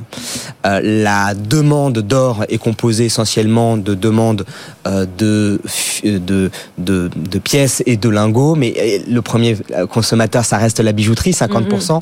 On a les banques centrales qui viennent consommer également de la bijouterie. Elles détiennent 20% de la détention mondiale d'or. Et de l'autre côté, on va avoir effectivement l'apport d'or, ce qu'on appelle l'offre d'or. L'offre d'or, c'est euh, principalement l'extraction minière mm, mm, mm. Euh, et également le recyclage. D'accord. Euh, le recyclage cette année a augmenté de 9%. C'est très important. On sait que les volumes de recyclage augmentent de manière liée à l'évolution du cours de l'or. Et ça nous intéresse ce secteur du recyclage parce que d'abord, euh, on voit qu'il y a des gros enjeux dedans parce qu'on va pas produire de l'or de manière euh, illimitée. On imagine que c'est une ressource aussi euh, rare.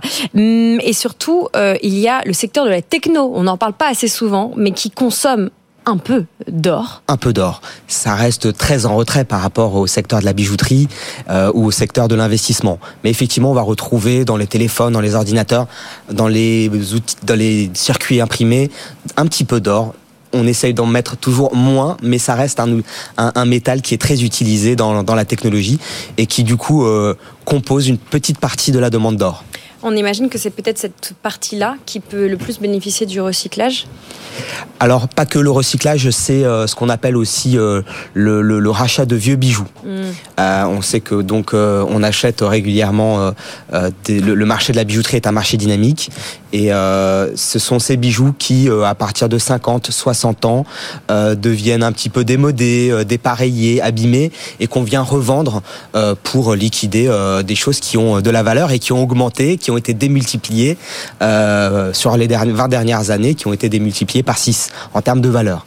Donc c'est toujours une opportunité de revendre ces bijoux, mais ça peut aussi être euh, à l'occasion de succession mm. la revente de pièces et de lingots euh, qui, euh, qui dormaient et qui sont liquidés par les héritiers.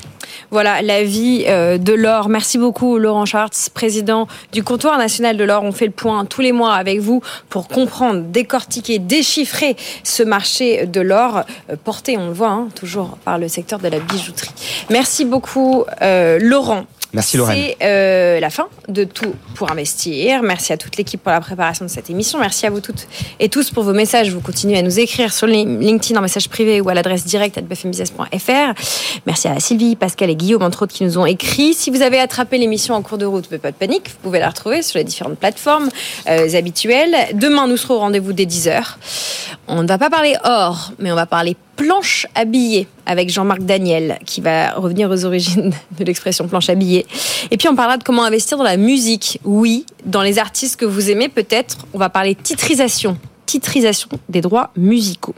D'ici, il, il y a deux personnes inévitables sur notre antenne. Il y a d'abord Sandra Gandouin, euh, d'ici six minutes, qui va prendre les manettes. Bonjour Sandra. Bonjour Lorraine. Quel est le programme du jour? On va parler de beaucoup de choses, de création d'entreprises, de carrière, de RSE, de santé au travail, de travail des seniors et aussi de toutes les questions que vous allez nous poser pendant l'émission. Pour ça, il y a une adresse à connaître avec vous à bfmbusiness.fr. On a quatre experts autour de la table pour vous répondre. Voilà, vous avez une question, nous aurons sans doute une réponse. Ça se passe d'ici cinq minutes. Amaury de Tonquédec prendra les manettes dès 15h pour BFM Crypto, le club, l'émission qui vous fait vivre en direct l'actualité du Web 3 et des cryptos. Bonjour Amaury. Rebonjour. Rebonjour, absolument. Quel est le programme de votre émission tout à l'heure? Bien, on va faire un petit point marché pour savoir euh, si la hausse continue du Bitcoin devrait, devrait continuer. Alors sur le long terme, elle continuera, il y a des chances qu'elle continue, mais euh, à court moyen terme, dans les cycles précédents, ça a baissé avant le halving et là pour l'instant ça ne baisse pas et c'est assez surprenant. On essaiera de comprendre pour quelles raisons et si ça devrait baisser dans les, dans les semaines qui viennent. Voilà ce qu'on peut dire du programme sur BFM Business dans les minutes et les heures à suivre. Il est 11h55. Bonne écoute sur notre antenne et à demain dans Tout pour investir.